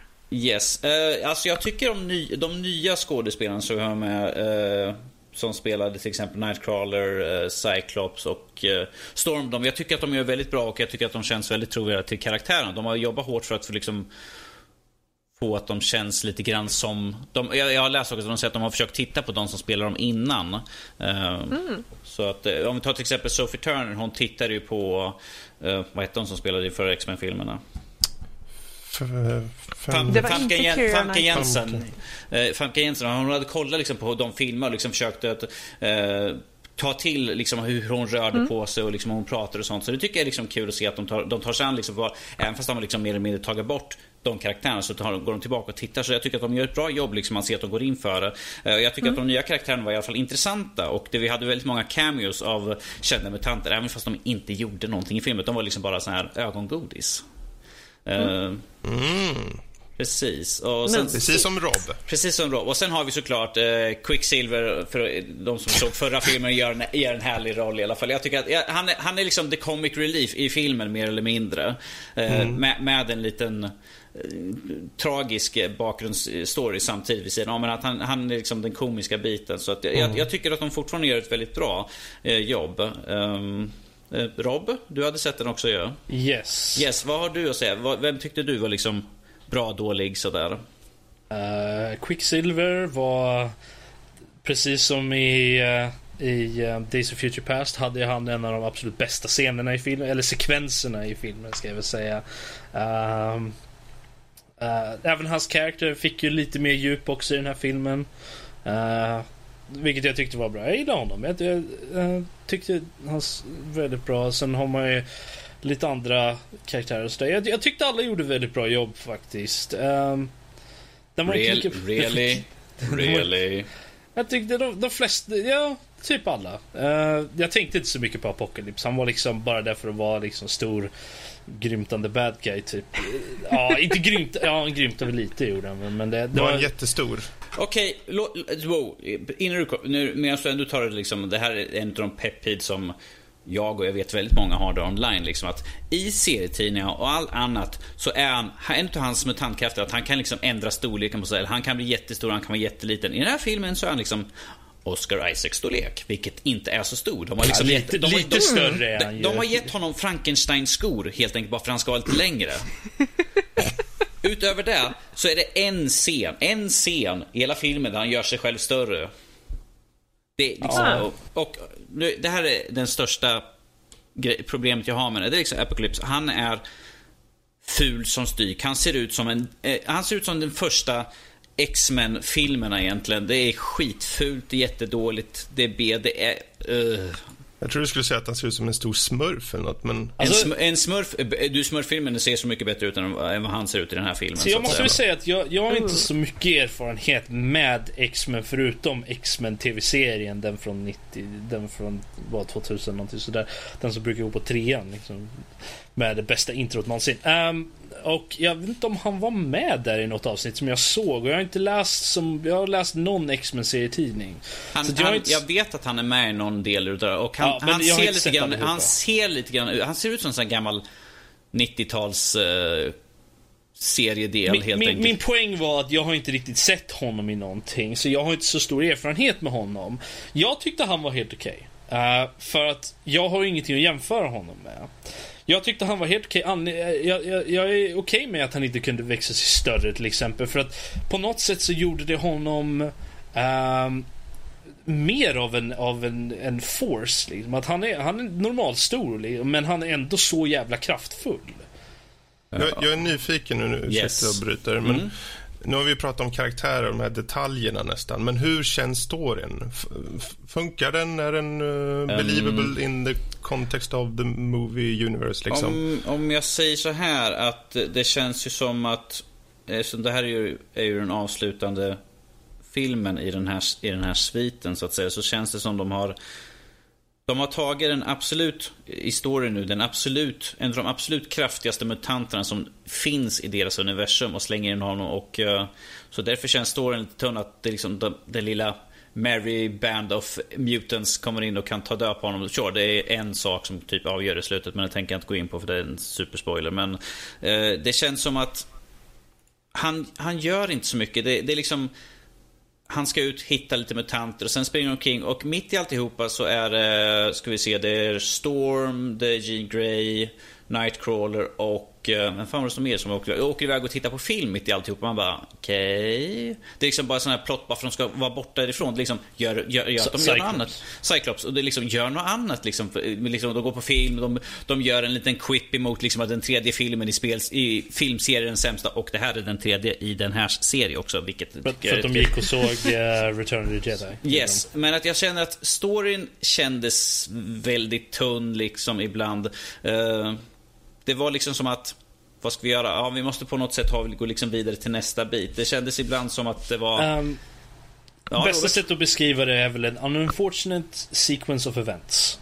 I stort sett. Ja. Uh, för det är i stort sett det. Men jag känner att det är väl sant för i stort sett alla filmer egentligen. Och serier, allt sånt där. Om- om- Det är alltid en unfortunate sequence of events. Det är alltid någonting som måste hända för att driva storyn framåt. Nu är det så att det kan ju alltid göras mycket bättre. Men jag tyckte att det var helt okej. Ändå. Om vi, om vi säger så här, den här är en helt okej film för att gå in för att det är liksom en sån här popcornsrulle. Eh, liksom Du har tid att döda och sånt där. Så det, den är... Eh, den är ju fortfarande ganska snyggt gjord. Eh, en del saker ser lite, lite bärsa ut helt enkelt om jag, om jag får helt ärlig. Men att det är fortfarande eh, det är, det är en kul rulle helt enkelt. Eh, den går att se, som sagt popcornsrulle. Men att ifall man går in och är en total comics-nörd på något sätt så där så kommer man kunna peta hål på väldigt många punkter och eh, kanske inte vara riktigt nöjd med hur en del karaktärer kanske har behandlats. Om jag säger så. Jag kan väl säga Men så. om man inte är någon comic-nörd? Ja, men jag sa ju det. Att, Då är det jag sa, då är det liksom, ifall en popcornrulle, du liksom går in, ha kul. Men ifall man är en sån här som, nu kanske jag låter lite, lite mer petig, men att Du, när, jag, jag, när jag satt och kollade på film, det var liksom en del saker som störde mig. Alltså att de var överkomliga helt enkelt. Det- var liksom efteråt man gick och tänkte liksom på storylinen, story-arken och hur karaktärerna byggdes upp och vad de gjorde för någonting. Man bara, "Ja, det där kan de ha gjort på något annat." Men att det var ju en helt, helt acceptabel film. Jag rekommenderar folk att gå och se den fortfarande. Eh, Så att, eh, jag menar, det, det, det är kul två timmar liksom. Kanske var till och med, var det två och en halv eller två och en halv, fyra? Jag kommer inte ihåg. Ja, gick på två, två och en halv tror jag det var. Två och en halv. Jag gick två filmer samtidigt samma dag så jag kommer inte ihåg vilken som var in. Men att det är fortfarande... Eh, det, det, du får valuta för pengarna i alla fall. Ja. Men vad bra. Jag, kan ju Yes. säga, Bra. jag kan ju säga så här. Alltså, att jag tyckte inte den var lika bra som Days of Future Past. Eh, tyckte jag inte. Och eh, jag tyckte att Days of Future Past var eh, fenomenal. Ändå. Den har ju problem. Eh, både Days of Future Past och eh, Apocalypse. De har ju lite små problem som Danny säger. Men, eh, och jag åt väl en hel del popcorn under filmen. Eh, men... Okej, yeah. Okej. men Eh, Jag skulle väl inte påstå att den är... Den är inte dålig. Är den inte. Nej, ja, det är ju ingen som har sagt så det är Nej, nej, nej, men jag säger, jag, från min, i min åsikt är att Ja. den är inte dålig. Det är en bra film. Eh, och jag skulle nog inte säga att det är den sämsta av de här tre filmerna heller. Eh, faktiskt. Då, då står vi olika på den punkten i alla fall. Ja. Alltså, Eh, jag, det jag, jag mycket säger så här för att jag, jag känner det här är en avslutande film. Det känns som de liksom har gjort som de har gjort för Mm. att det är den sista i serien egentligen. Det är liksom knyta ihop säcken på något sätt. Men att problemet är att det är liksom, de har lämnat liksom man bara Men jag skulle vilja veta, ha lite grann, det där vill jag, Fast det där är en av de som sakerna ett jag vill se i avslutande- filmen. Yes. Som ett avslutande kapitel så tycker jag att den gjorde det mycket bättre än X-Men 3 i alla fall. Allt är bättre än den, den serien. Precis. Ja, ja. Jag tror ni bara jämförde de här tre senaste. Mm. Robert, han, Okej. Robert körde tydligen alltid Men eh, det var, vi låter det bli avslutande ord där Yes. helt enkelt. Eh, X-Men Apocalypse. Eh, se om ni vill ha lite popcornsrulle eh, rulle, helt enkelt. Så, eh, och är det så att ni tycker om popcorn, vill luta er tillbaka i soffan och lyssna på någonting roligt, varför inte lyssna på när jag gjorde ett litet uh, gästinhopp här i en annan podcast som heter Sp- eh, Spelhjältarna. Ehm, de finns på iTunes och jag är med i avsnitt fem här som handlar om Warcraft. Eh, av någon anledning så hade de fått eh, idén att jag var expert på det. Jag försöker så gott jag kan. Har säkert jättemånga fel, såklart. Men eh, det var jättekul att få hälsa på där. Och eh, är det så ni lyssnar på oss här nu så är ju ett litet tips. Lyssna på avsnitt fem där på eh, Spelhjältarna. Eller heter de, nej förresten, jag säger Spelhjältarna. De heter ju Soffhjältarna. Alltså, Förlåt. Men det, alltså ifall, de, ifall de någonsin lyssnar på oss så vet de att de borde ha fått dit Lotta istället. Ja. Ja, jag precis. tror väl bara det att det är Fredrik som pratar mest helt enkelt. Så de tänkte att ja, men han kan ju säkert mycket. Han pratar som mycket den där jäveln. Men där har jag, jag vill bara säga det, få ut det för Soffhjältarna, det var riktigt kul att få vara gäst där. Och eh, det var ett kul ämne att bubbla lite om. Och sen var det lite andra, lite quiz och andra grejer kör de med. Så det, det är alltid kul. Så, eh, men där rundar vi av övriga nördämnen och eh, går vidare till lyssnarmailen. Featuring Rob. Ja du. Eh, Måste du säga det på det sättet? Jag blir illamående. Featuring Danny Larson. Ja. Eh, vi har ett mejl här. Som Wow. eh, börjar i titeln. Eh, det var inte mumsigt sist. Men det var ändå riktigt bra. Eh, jag vet inte hur riktigt hur jag ska ta det. men uh, okej. Ja, det var ju väldigt bra tydligen. Ja, mm, jag känner väl lite... Det är Nej, det men enda alltså sättet. Vill uppenbarligen... också ha ett mumsigt avsnitt ju. Eh, Ja, fast alltså uppenbarligen när personen laddade ner det här eh, och började gnaga på det så eh, nej, passade inte riktigt paletten. det Och, var inte eh, riktigt rätt smak helt enkelt. Eh, det var lite för mycket vanilj och inte tillräckligt mycket chok- choklad. Moving on! Eh, I alla fall. Uh, Mejlet Vad det fortsätter. spårar idag. Ja. Hej på er! Eh, Hej, hej. Hej. ja, hej. Eh, lyssnade på ert senaste avsnitt. Bra! Eh, kunde inte låta bli att, skratta åt kineserna och köttmänniskorna. Så himla dumt, haha. Uh, var var Fredrik förresten i förra avsnittet? Kändes udda utan honom. Och Danny också såklart. Det känns skrivet lite så på eftertanke ungefär som ah, Danny, jag spelar ingen roll. Uh, Se Fredrik försöka Mm. hålla sig för skratt här.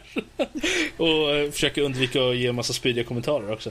Uh, Danny och Fredrik, de var iväg på en sån här romantic re- eh, retreat var de. eh, tillsammans. Är, är, är vi igång med det här nu igen? Vi har ju hört, Så här var det. Vi, vi, vi var... För Danny hade ju fyllt år och han fick en liten present. Eh, han fick eh, gå och se The Umbilical Brothers på Konserthuset i Örebro med mig. Ehm, för jag ville ju också se dem.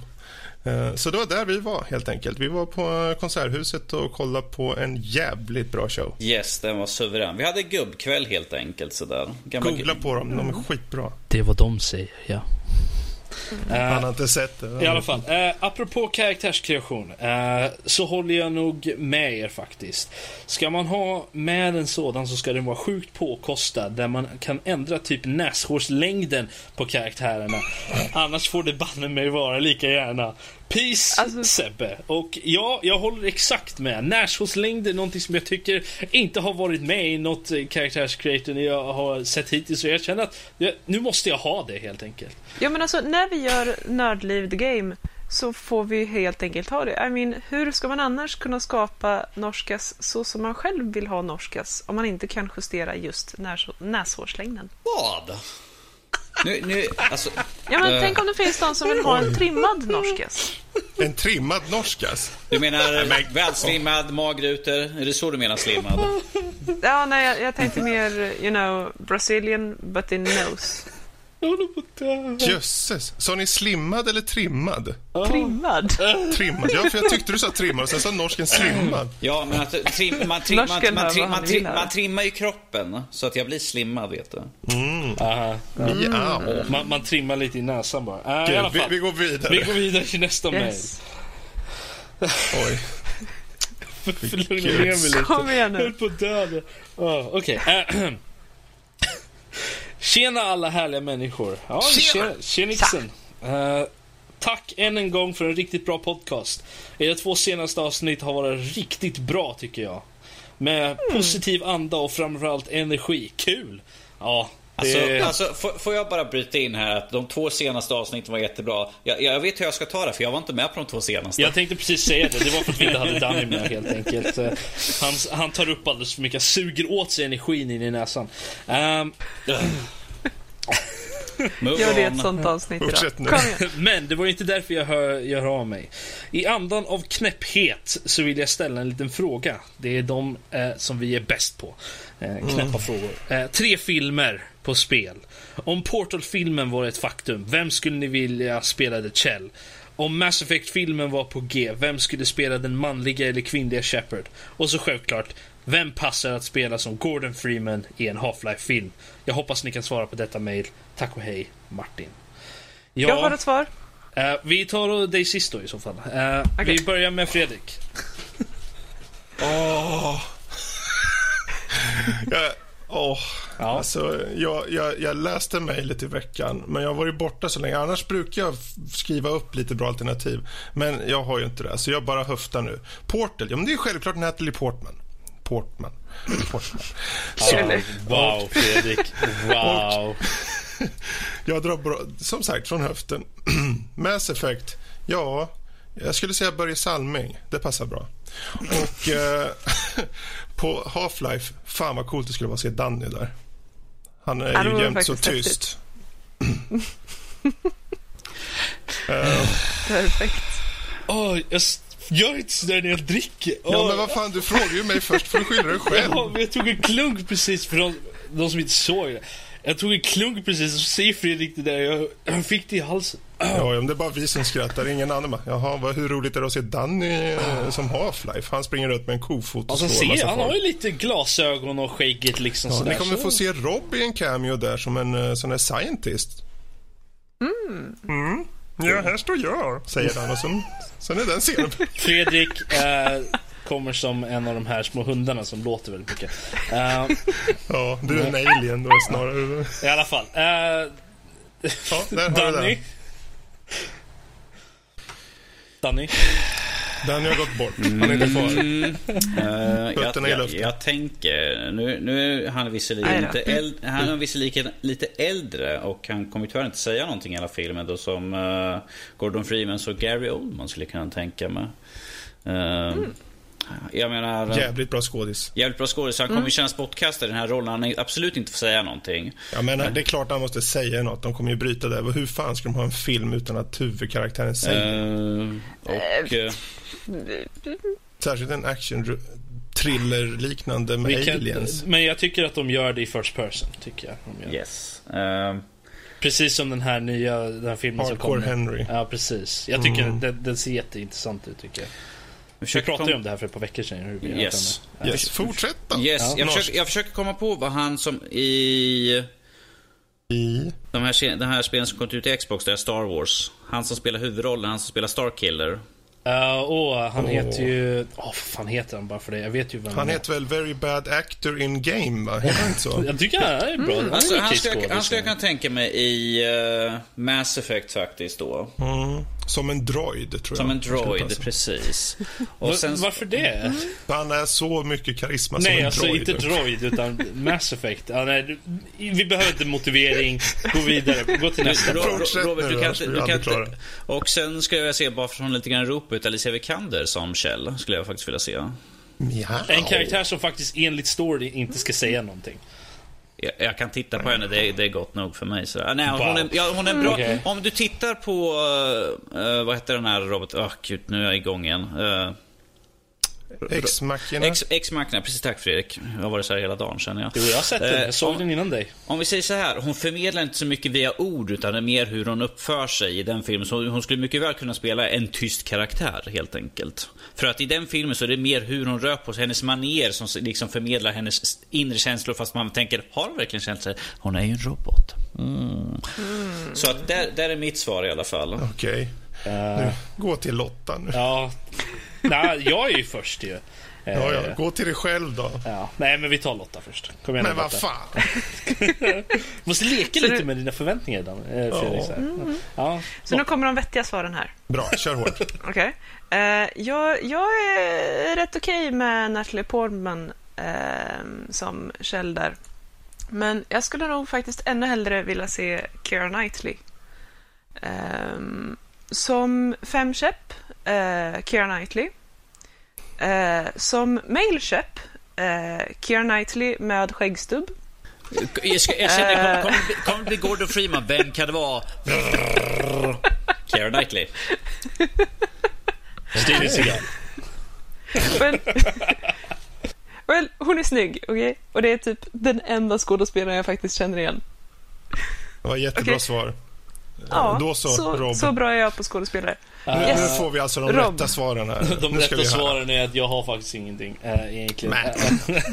Du är så dålig. Ja, men jag är dålig. faktiskt jag är ungefär på samma nivå som, som Lotta när det kommer till att, att uh, skådespelare. Jag, jag kommer aldrig ihåg namn och sånt där skit. Som Kjell så svarar alltså Jason Statham.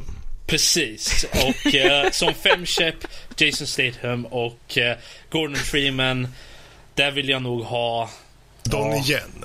Nej, där ska Ian McKellen är vad jag vill ha där. Ja, men det är Eh, coolt. Vänta, betyder det här att du känner för Jason Statham lite som jag känner för Keira Knightley? Nej, Det är jag det han tyckte, säger. jag tycker det bara skulle se det han roligt säger. ut. Det Eh, är precis det han säger. han är ju lite småsnygg sådär, men eh, det är, eh, han är inte riktigt för mig. Småsnygg. Han är inte riktigt, han är inte riktigt för mig, är han inte. Så Ja. att, eh, Ja, eh, då han är med, han han är med för. Fredrik. Eh, så att, eh, Så han, han missar sin chans på dig alltså. precis, så vill han skicka några, Attans. några Det kommer en liten, liten manlig tår ner för Jason Stathams kind just nu. Moving on. Ja, eh, vi går vidare till nästa mejl. Uh, som har titeln Myspys. Uh, eh, varför vet jag inte. Uh, Hej gänget! Uh, vill bara fråga vad eran take är på hur Vivendi försöker återigen ta sig in i spelbranschen.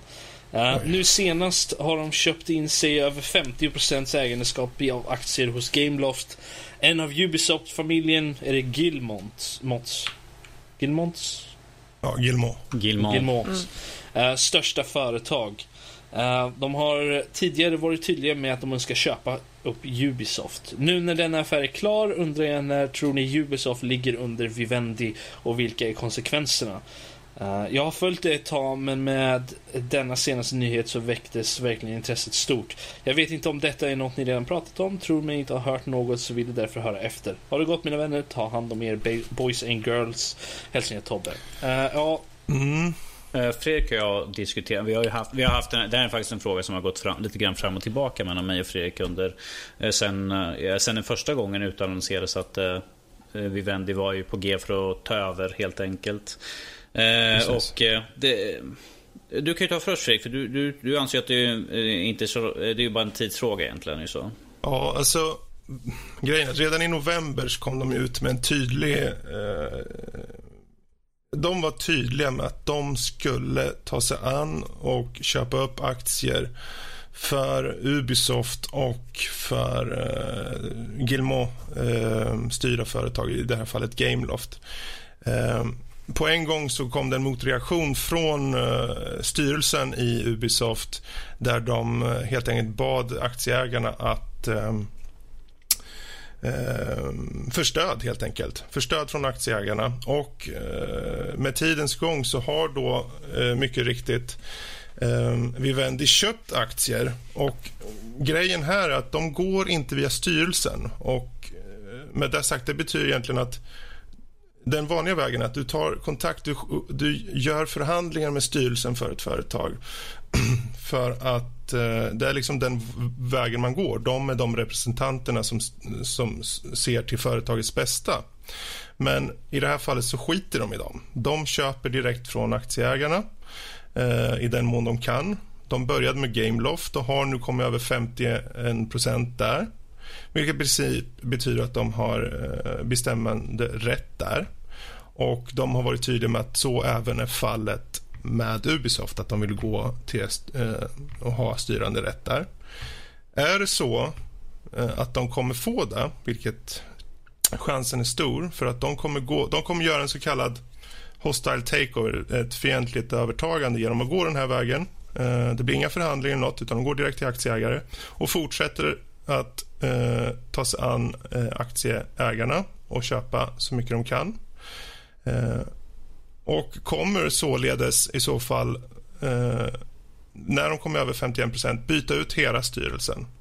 De kommer kicka rubben, rubbet av alla de medlemmar där. Bland annat Michel Guillemot som är den som skapade företaget och som ligger bakom alla egentligen idéer till spelen som vi har eh, hos Ubisoft idag.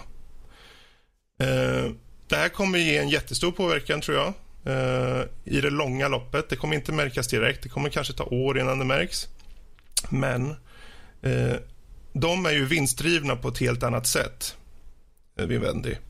Eh, och jag kan tänka mig att är det så att de ser att studios till exempel går dåligt eller kanske bara halvbra eller bara går break-even eller med ett par miljoner kommer de inte ha något problem alls att skära bort all onödig eh, kost där.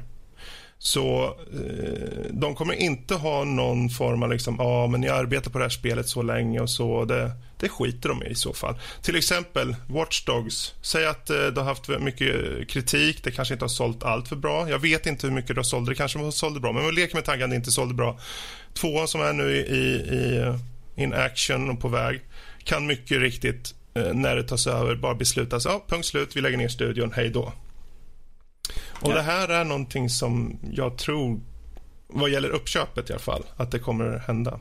Ja, för, för, vi, för vi vet ju att, uh, jag vet att uh, Yvette Gimont, uh, lillebrodern utan mm. han, han gick ut och sa att de, de, de vill ju vara fria fortfarande och att de var ju oroliga för att de inte ska kunna få göra det som studion känner för, vilket de, mm. vilket de har varit tydliga på. Att de liksom, vi vill köra vårt race helt enkelt. Att de spelen vi vill göra, gör vi helt enkelt. Och som mm. Fredrik sa, det, att de, då, det är klart, det blir, det blir då på en del kort som kanske inte är lika lönsamma i slutändan men som att de kanske kan starta upp för att i första spelet kanske är lite, lite halvdant, kanske bara liksom break-even och sen liksom kanske de ser att de har en publik och sen liksom tar bygger upp. Mm. Och i Vivendi känns, har inte känts som att de liksom vill chansa på några och sen liksom kanske vi får, kanske får en serie. Utan det är liksom, om det inte gör pengar så är det liksom, då, är, då, liksom, då är det ute på direkten. Ja, det är möjligt. Det är klart att den här formen av uh, fientliga uppköp är inte så vanliga utåt sett, officiellt sett, som det här är.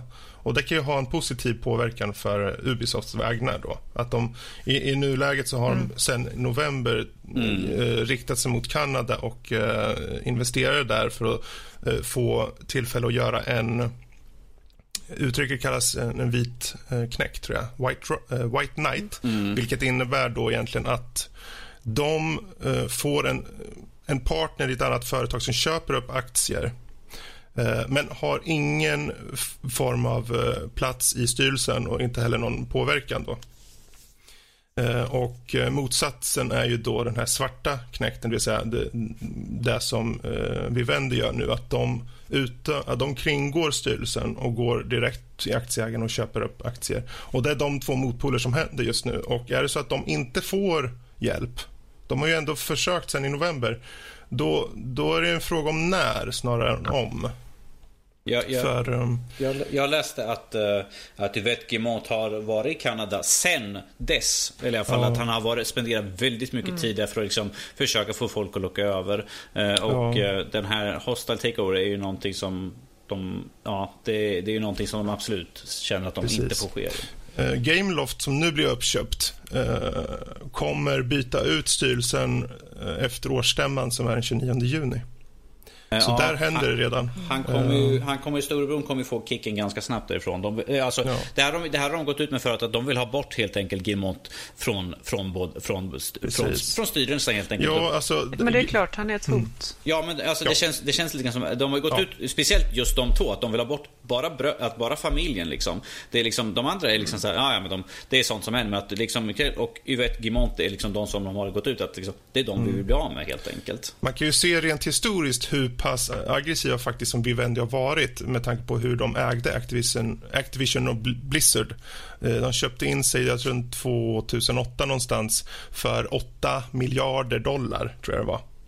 Eh, och fick då eh, bestämmande rätt. Sen var det ett par år senare, runt 2013 någonting, då Activision själva var tvungna att köpa upp Eh, de fick köpa ut sig själva helt enkelt för tio, hur många miljoner dollar som helst, miljarder. Ehm, och då hade de kvar en, en så pass liten procent. De hade runt 4-5 procent kvar bara och hade egentligen, i och med att de Ja, de hade inte riktigt eh, ork vad det verkar som och framförallt inte intresse kvar. Så de sålde av de sista procenten. Eh, förvisso för oss en stor peng. Jag tror det var 1,1 miljard dollar. Kan, kanske ska ta och notera att det är Vivendi som hade kvar de här 5 procenten då. Ja, eh, vi vändade kvar det och de sålde av det för, för en miljard någonting. Eh, när det i realitet var värt mer. Eh, vilket var dels ett statement om att det här skiter vi i. det, det är liksom, De bryr sig inte. De bara, okej, fine. Vi skiter i det här, vi säljer av det. Och att de är så här snabba i vändningarna.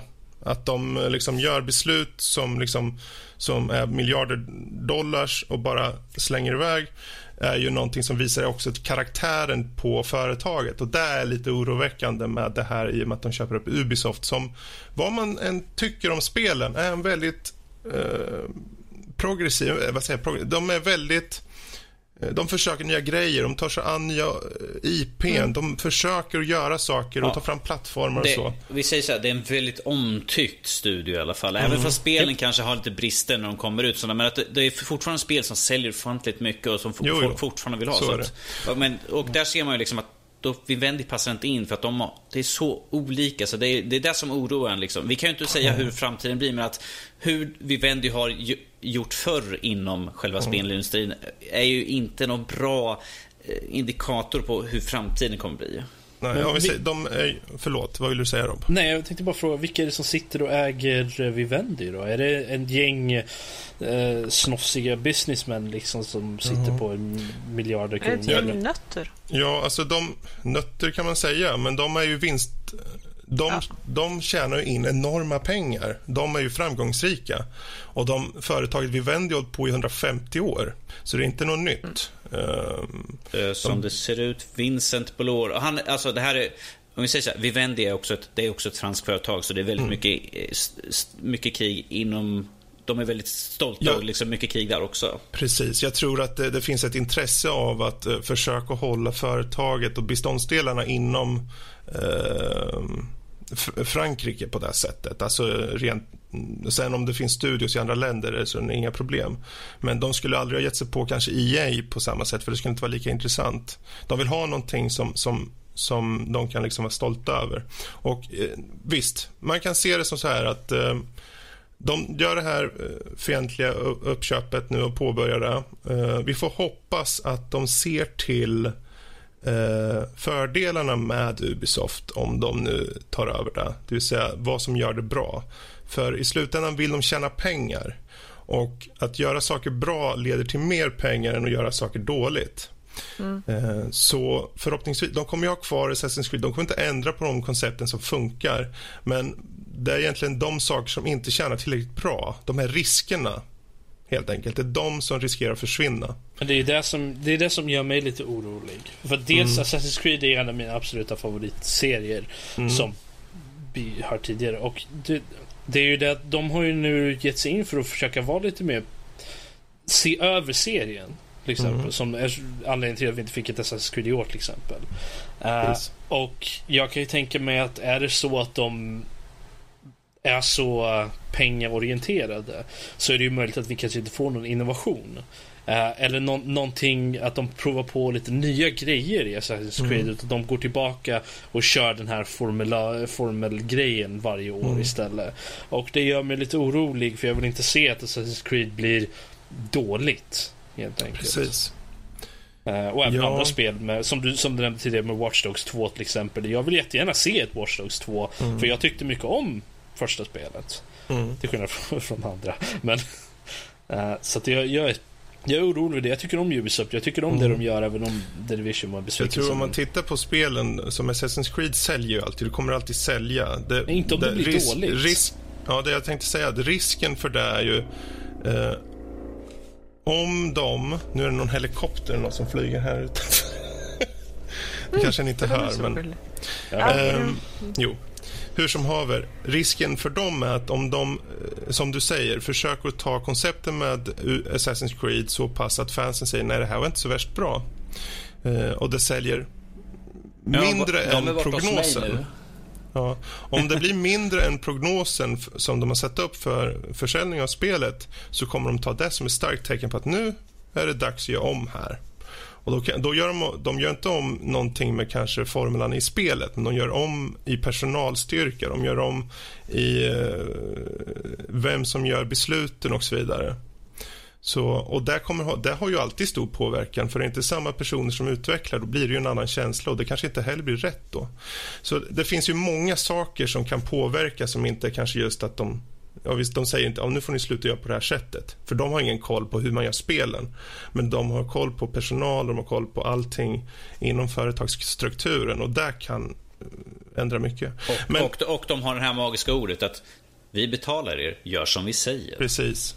Men ja, vi ska inte hålla oss för länge vid det här. Det är ju helt enkelt något som inte är klart än. Det enda som är klart än är ju Gameloft och vi får hoppas att de faktiskt får någon form av hjälp från Kanada eller från andra eh, ja, vita riddare helt enkelt som kommer och hjälper dem.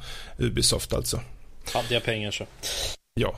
Vi fortsätter. Hade vi nå... Jag hoppas det var ett bra svar förresten till eh, vem som... Vi, det, var, det var om, tio om minuter av dig som satt och pratade, men ja, eh, ja, det, är väl alltid, det är väl alltid Tack ett bra svar. Fred, det, är, det, är, bättre att få ett, ett svar än inget alls. Ja. ja, precis. Yes. Ja, vi har ett sista mejl här som är till Fredrik. Så, Hej Fredrik, Just säger jag. Ja, jag fick ju ett eget mejl. Ja, men det är jag som läser upp det för att det är jag som är mejlläsare. Ja. Hej Fredrik! Uh, ni uppmanar oss att mejla er så jag gör så. Ja, det är alltid bra. Mejla in. Uh, du saknades i förra avsnittet. Det blev ett bra avsnitt, men det kändes haltandes. Ta så det som jävla populär. en person. Ja. Mer än mig. Men uh, en person brukar ofta representera till tio eller något sånt där i alla fall. I alla fall. Uh, hur som helst, var bara nyfiken. Uh, Civ 6 lär bli modbart som tusan. Eh, men vad skulle du vilja se om vi leker med tanken på att du kunde försätta din SIV-omgång i valfritt, fiktivt universum? Alltså inte ren mod, utan att spelet kommer med till exempel expansion på valfritt universum. Spel, film eller böcker. Vad skulle du vilja se? Ja, Wheel of time. Ja, det kan man ju också säga faktiskt. Jag tänkte först säga det obvious. Star Wars såklart. Men... Ja, um, Frågan är hur många eh, så jag vet inte, Star Wars skulle nog inte göra sig... man kan ha, så att säga. Jag tror inte, jag tror inte Star Wars skulle göra sig så bra i Civ direkt eftersom det är mycket rymd i det Jag tänker också. med Beyond Earth, typ. Ja, ish. ja, ja. Um, jag menar, de kan ju ta ut konceptet i rymden och så kommer de på hur, ja, från 4000 år tillbaka när det liksom kotortiden eller ännu tidigare. Men det finns mm. så mycket man kan. Mm, ja. Um, och då kan man hitta på det här med space travel och det kan vara massor och det blir rogues mot... Ja, jag vill inte gå in på det för mycket, men det finns massor där. ja, nästa. Um, ja, vad finns det mer? Det finns... Um, jag, jag, Ja, det vore väl eh, nice att ha eh, lite Hellboy-liknande... Och där kom det. Där kom det. Jag väntar på det. Alla, alla de här delarna. Jag brukar ju aldrig faktiskt ta upp Hellboy så mycket som en... Det är därför jag, det är därför jag säger, där kom det. Jag har väntat i 75 delar för att höra ja. liksom det kommer. Och då tänker ni, ja men det är ju en hjälte och sen är det bara massa äventyr och grejer. Hur kan det få plats i Civ?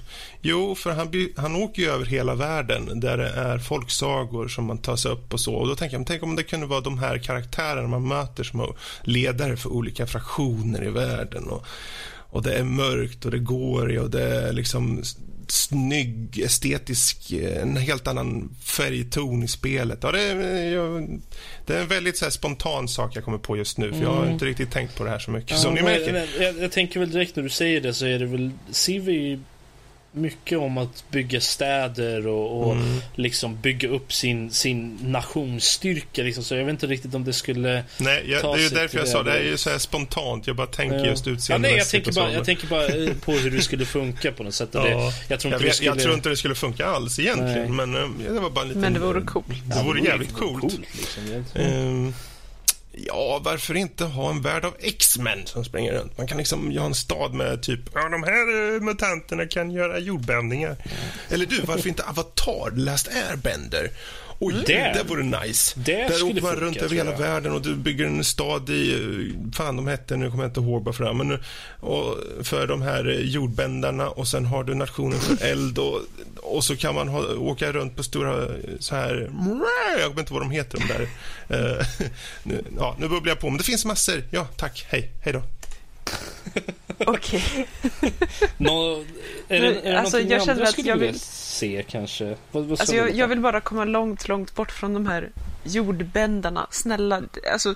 typ, Okej, jag, jag kanske misshandlar språket ibland och blandar in en hel del engelska, men... Men... Snälla. Var det något fel på att vara en jordbändare? Wow. Earthbending. Men i alla fall. Eh, är det någon av er andra som skulle... Danny. Vad, vad, skulle, vad skulle du vilja ha för, för universum i Civ för att du faktiskt skulle sätta dig ner och Jag spela vet. det? Han vill att allting ska vara i lego. Nej, jag skulle kunna snabbt kunna säga Sagan om ringen i så fall. Ja, Du har en massvis med olika faktioner, eh, stora stater egentligen som man kan bygga upp och det finns så mycket karaktärer som man kan ha som hjältar och monument finns det ju tillräckligt så, så det räcker till att bli över egentligen från filmerna så att där är mitt snabba och enkla svar. You're, bygga wel- Shire, you're, alltså. you're welcome. Mm. Mysigt. och Mysigt. då Yes. skulle du spela spelet alltså Danny? Nej. Ja, men det var det, var det som var frågan. Vad skulle du ta, vad skulle, du- för universum skulle du ta alltså, om vi säger så här, jag skulle säkert starta upp det och testa bara för att kolla på karaktären. Sen skulle det vara så, nej, här Fredrik. Keep it. Okej. Eh, Lotta då?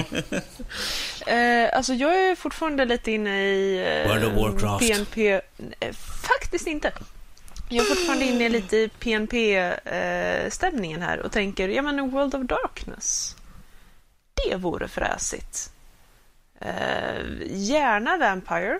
Eh, och då Vampire Masquerade, inte Requiem, för att Mhm. jag har bara dåliga minnen av Requiem. Ehm, men Changeling skulle också funka alldeles utmärkt. Mage? Mm, mm, ja. Eh, werewolf? Ja, möjligt. Eh, eller varför inte blanda allihopa på en gång? Eh, ja, men det är det som är så fantastiskt i World of Darkness, att man, man blandar ofta de här eh, och har med lite inslag av allihopa. Jag tror att Eh, Som, eftersom jag, till skillnad från de andra två nötterna här, har, har kunskap om World of Darkness i alla fall lite. Så vet jag inte riktigt hur det skulle funka. För det skulle ju egentligen bara vara vanliga Civ. Fast eh, man kanske också har tillgång till några Vampires och lite sånt där. Och de har ju, kör ju sitt eget race i stort sett alltid. Så att, jag, jag vet inte hur det skulle Mm. funka i Civ direkt. Det, Mm. det, En grej som, som skulle vara väldigt intressant är om du har till exempel eh, Vampire. Du, du behöver följa maskeraden. Att eh, ditt styrelseskick, låt säga, eh, är vampyrer av en viss klan. Och du vet att de andra civilisationerna också är styrda av olika klaner. mm. Eh, och eh, då kan man bland annat då som en game mechanic eh, ha att man försöker avslöja de andra eh, styrande för sitt folk. Ja, Ehm. ja, kanske. Ja, jo, men det kan jag kanske se. Det skulle nog funka lite.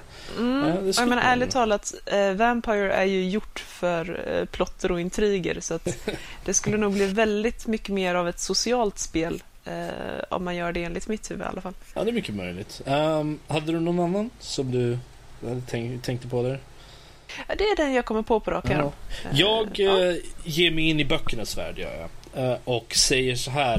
eh, Stormlight-universumet från Brandon Sandersons böcker.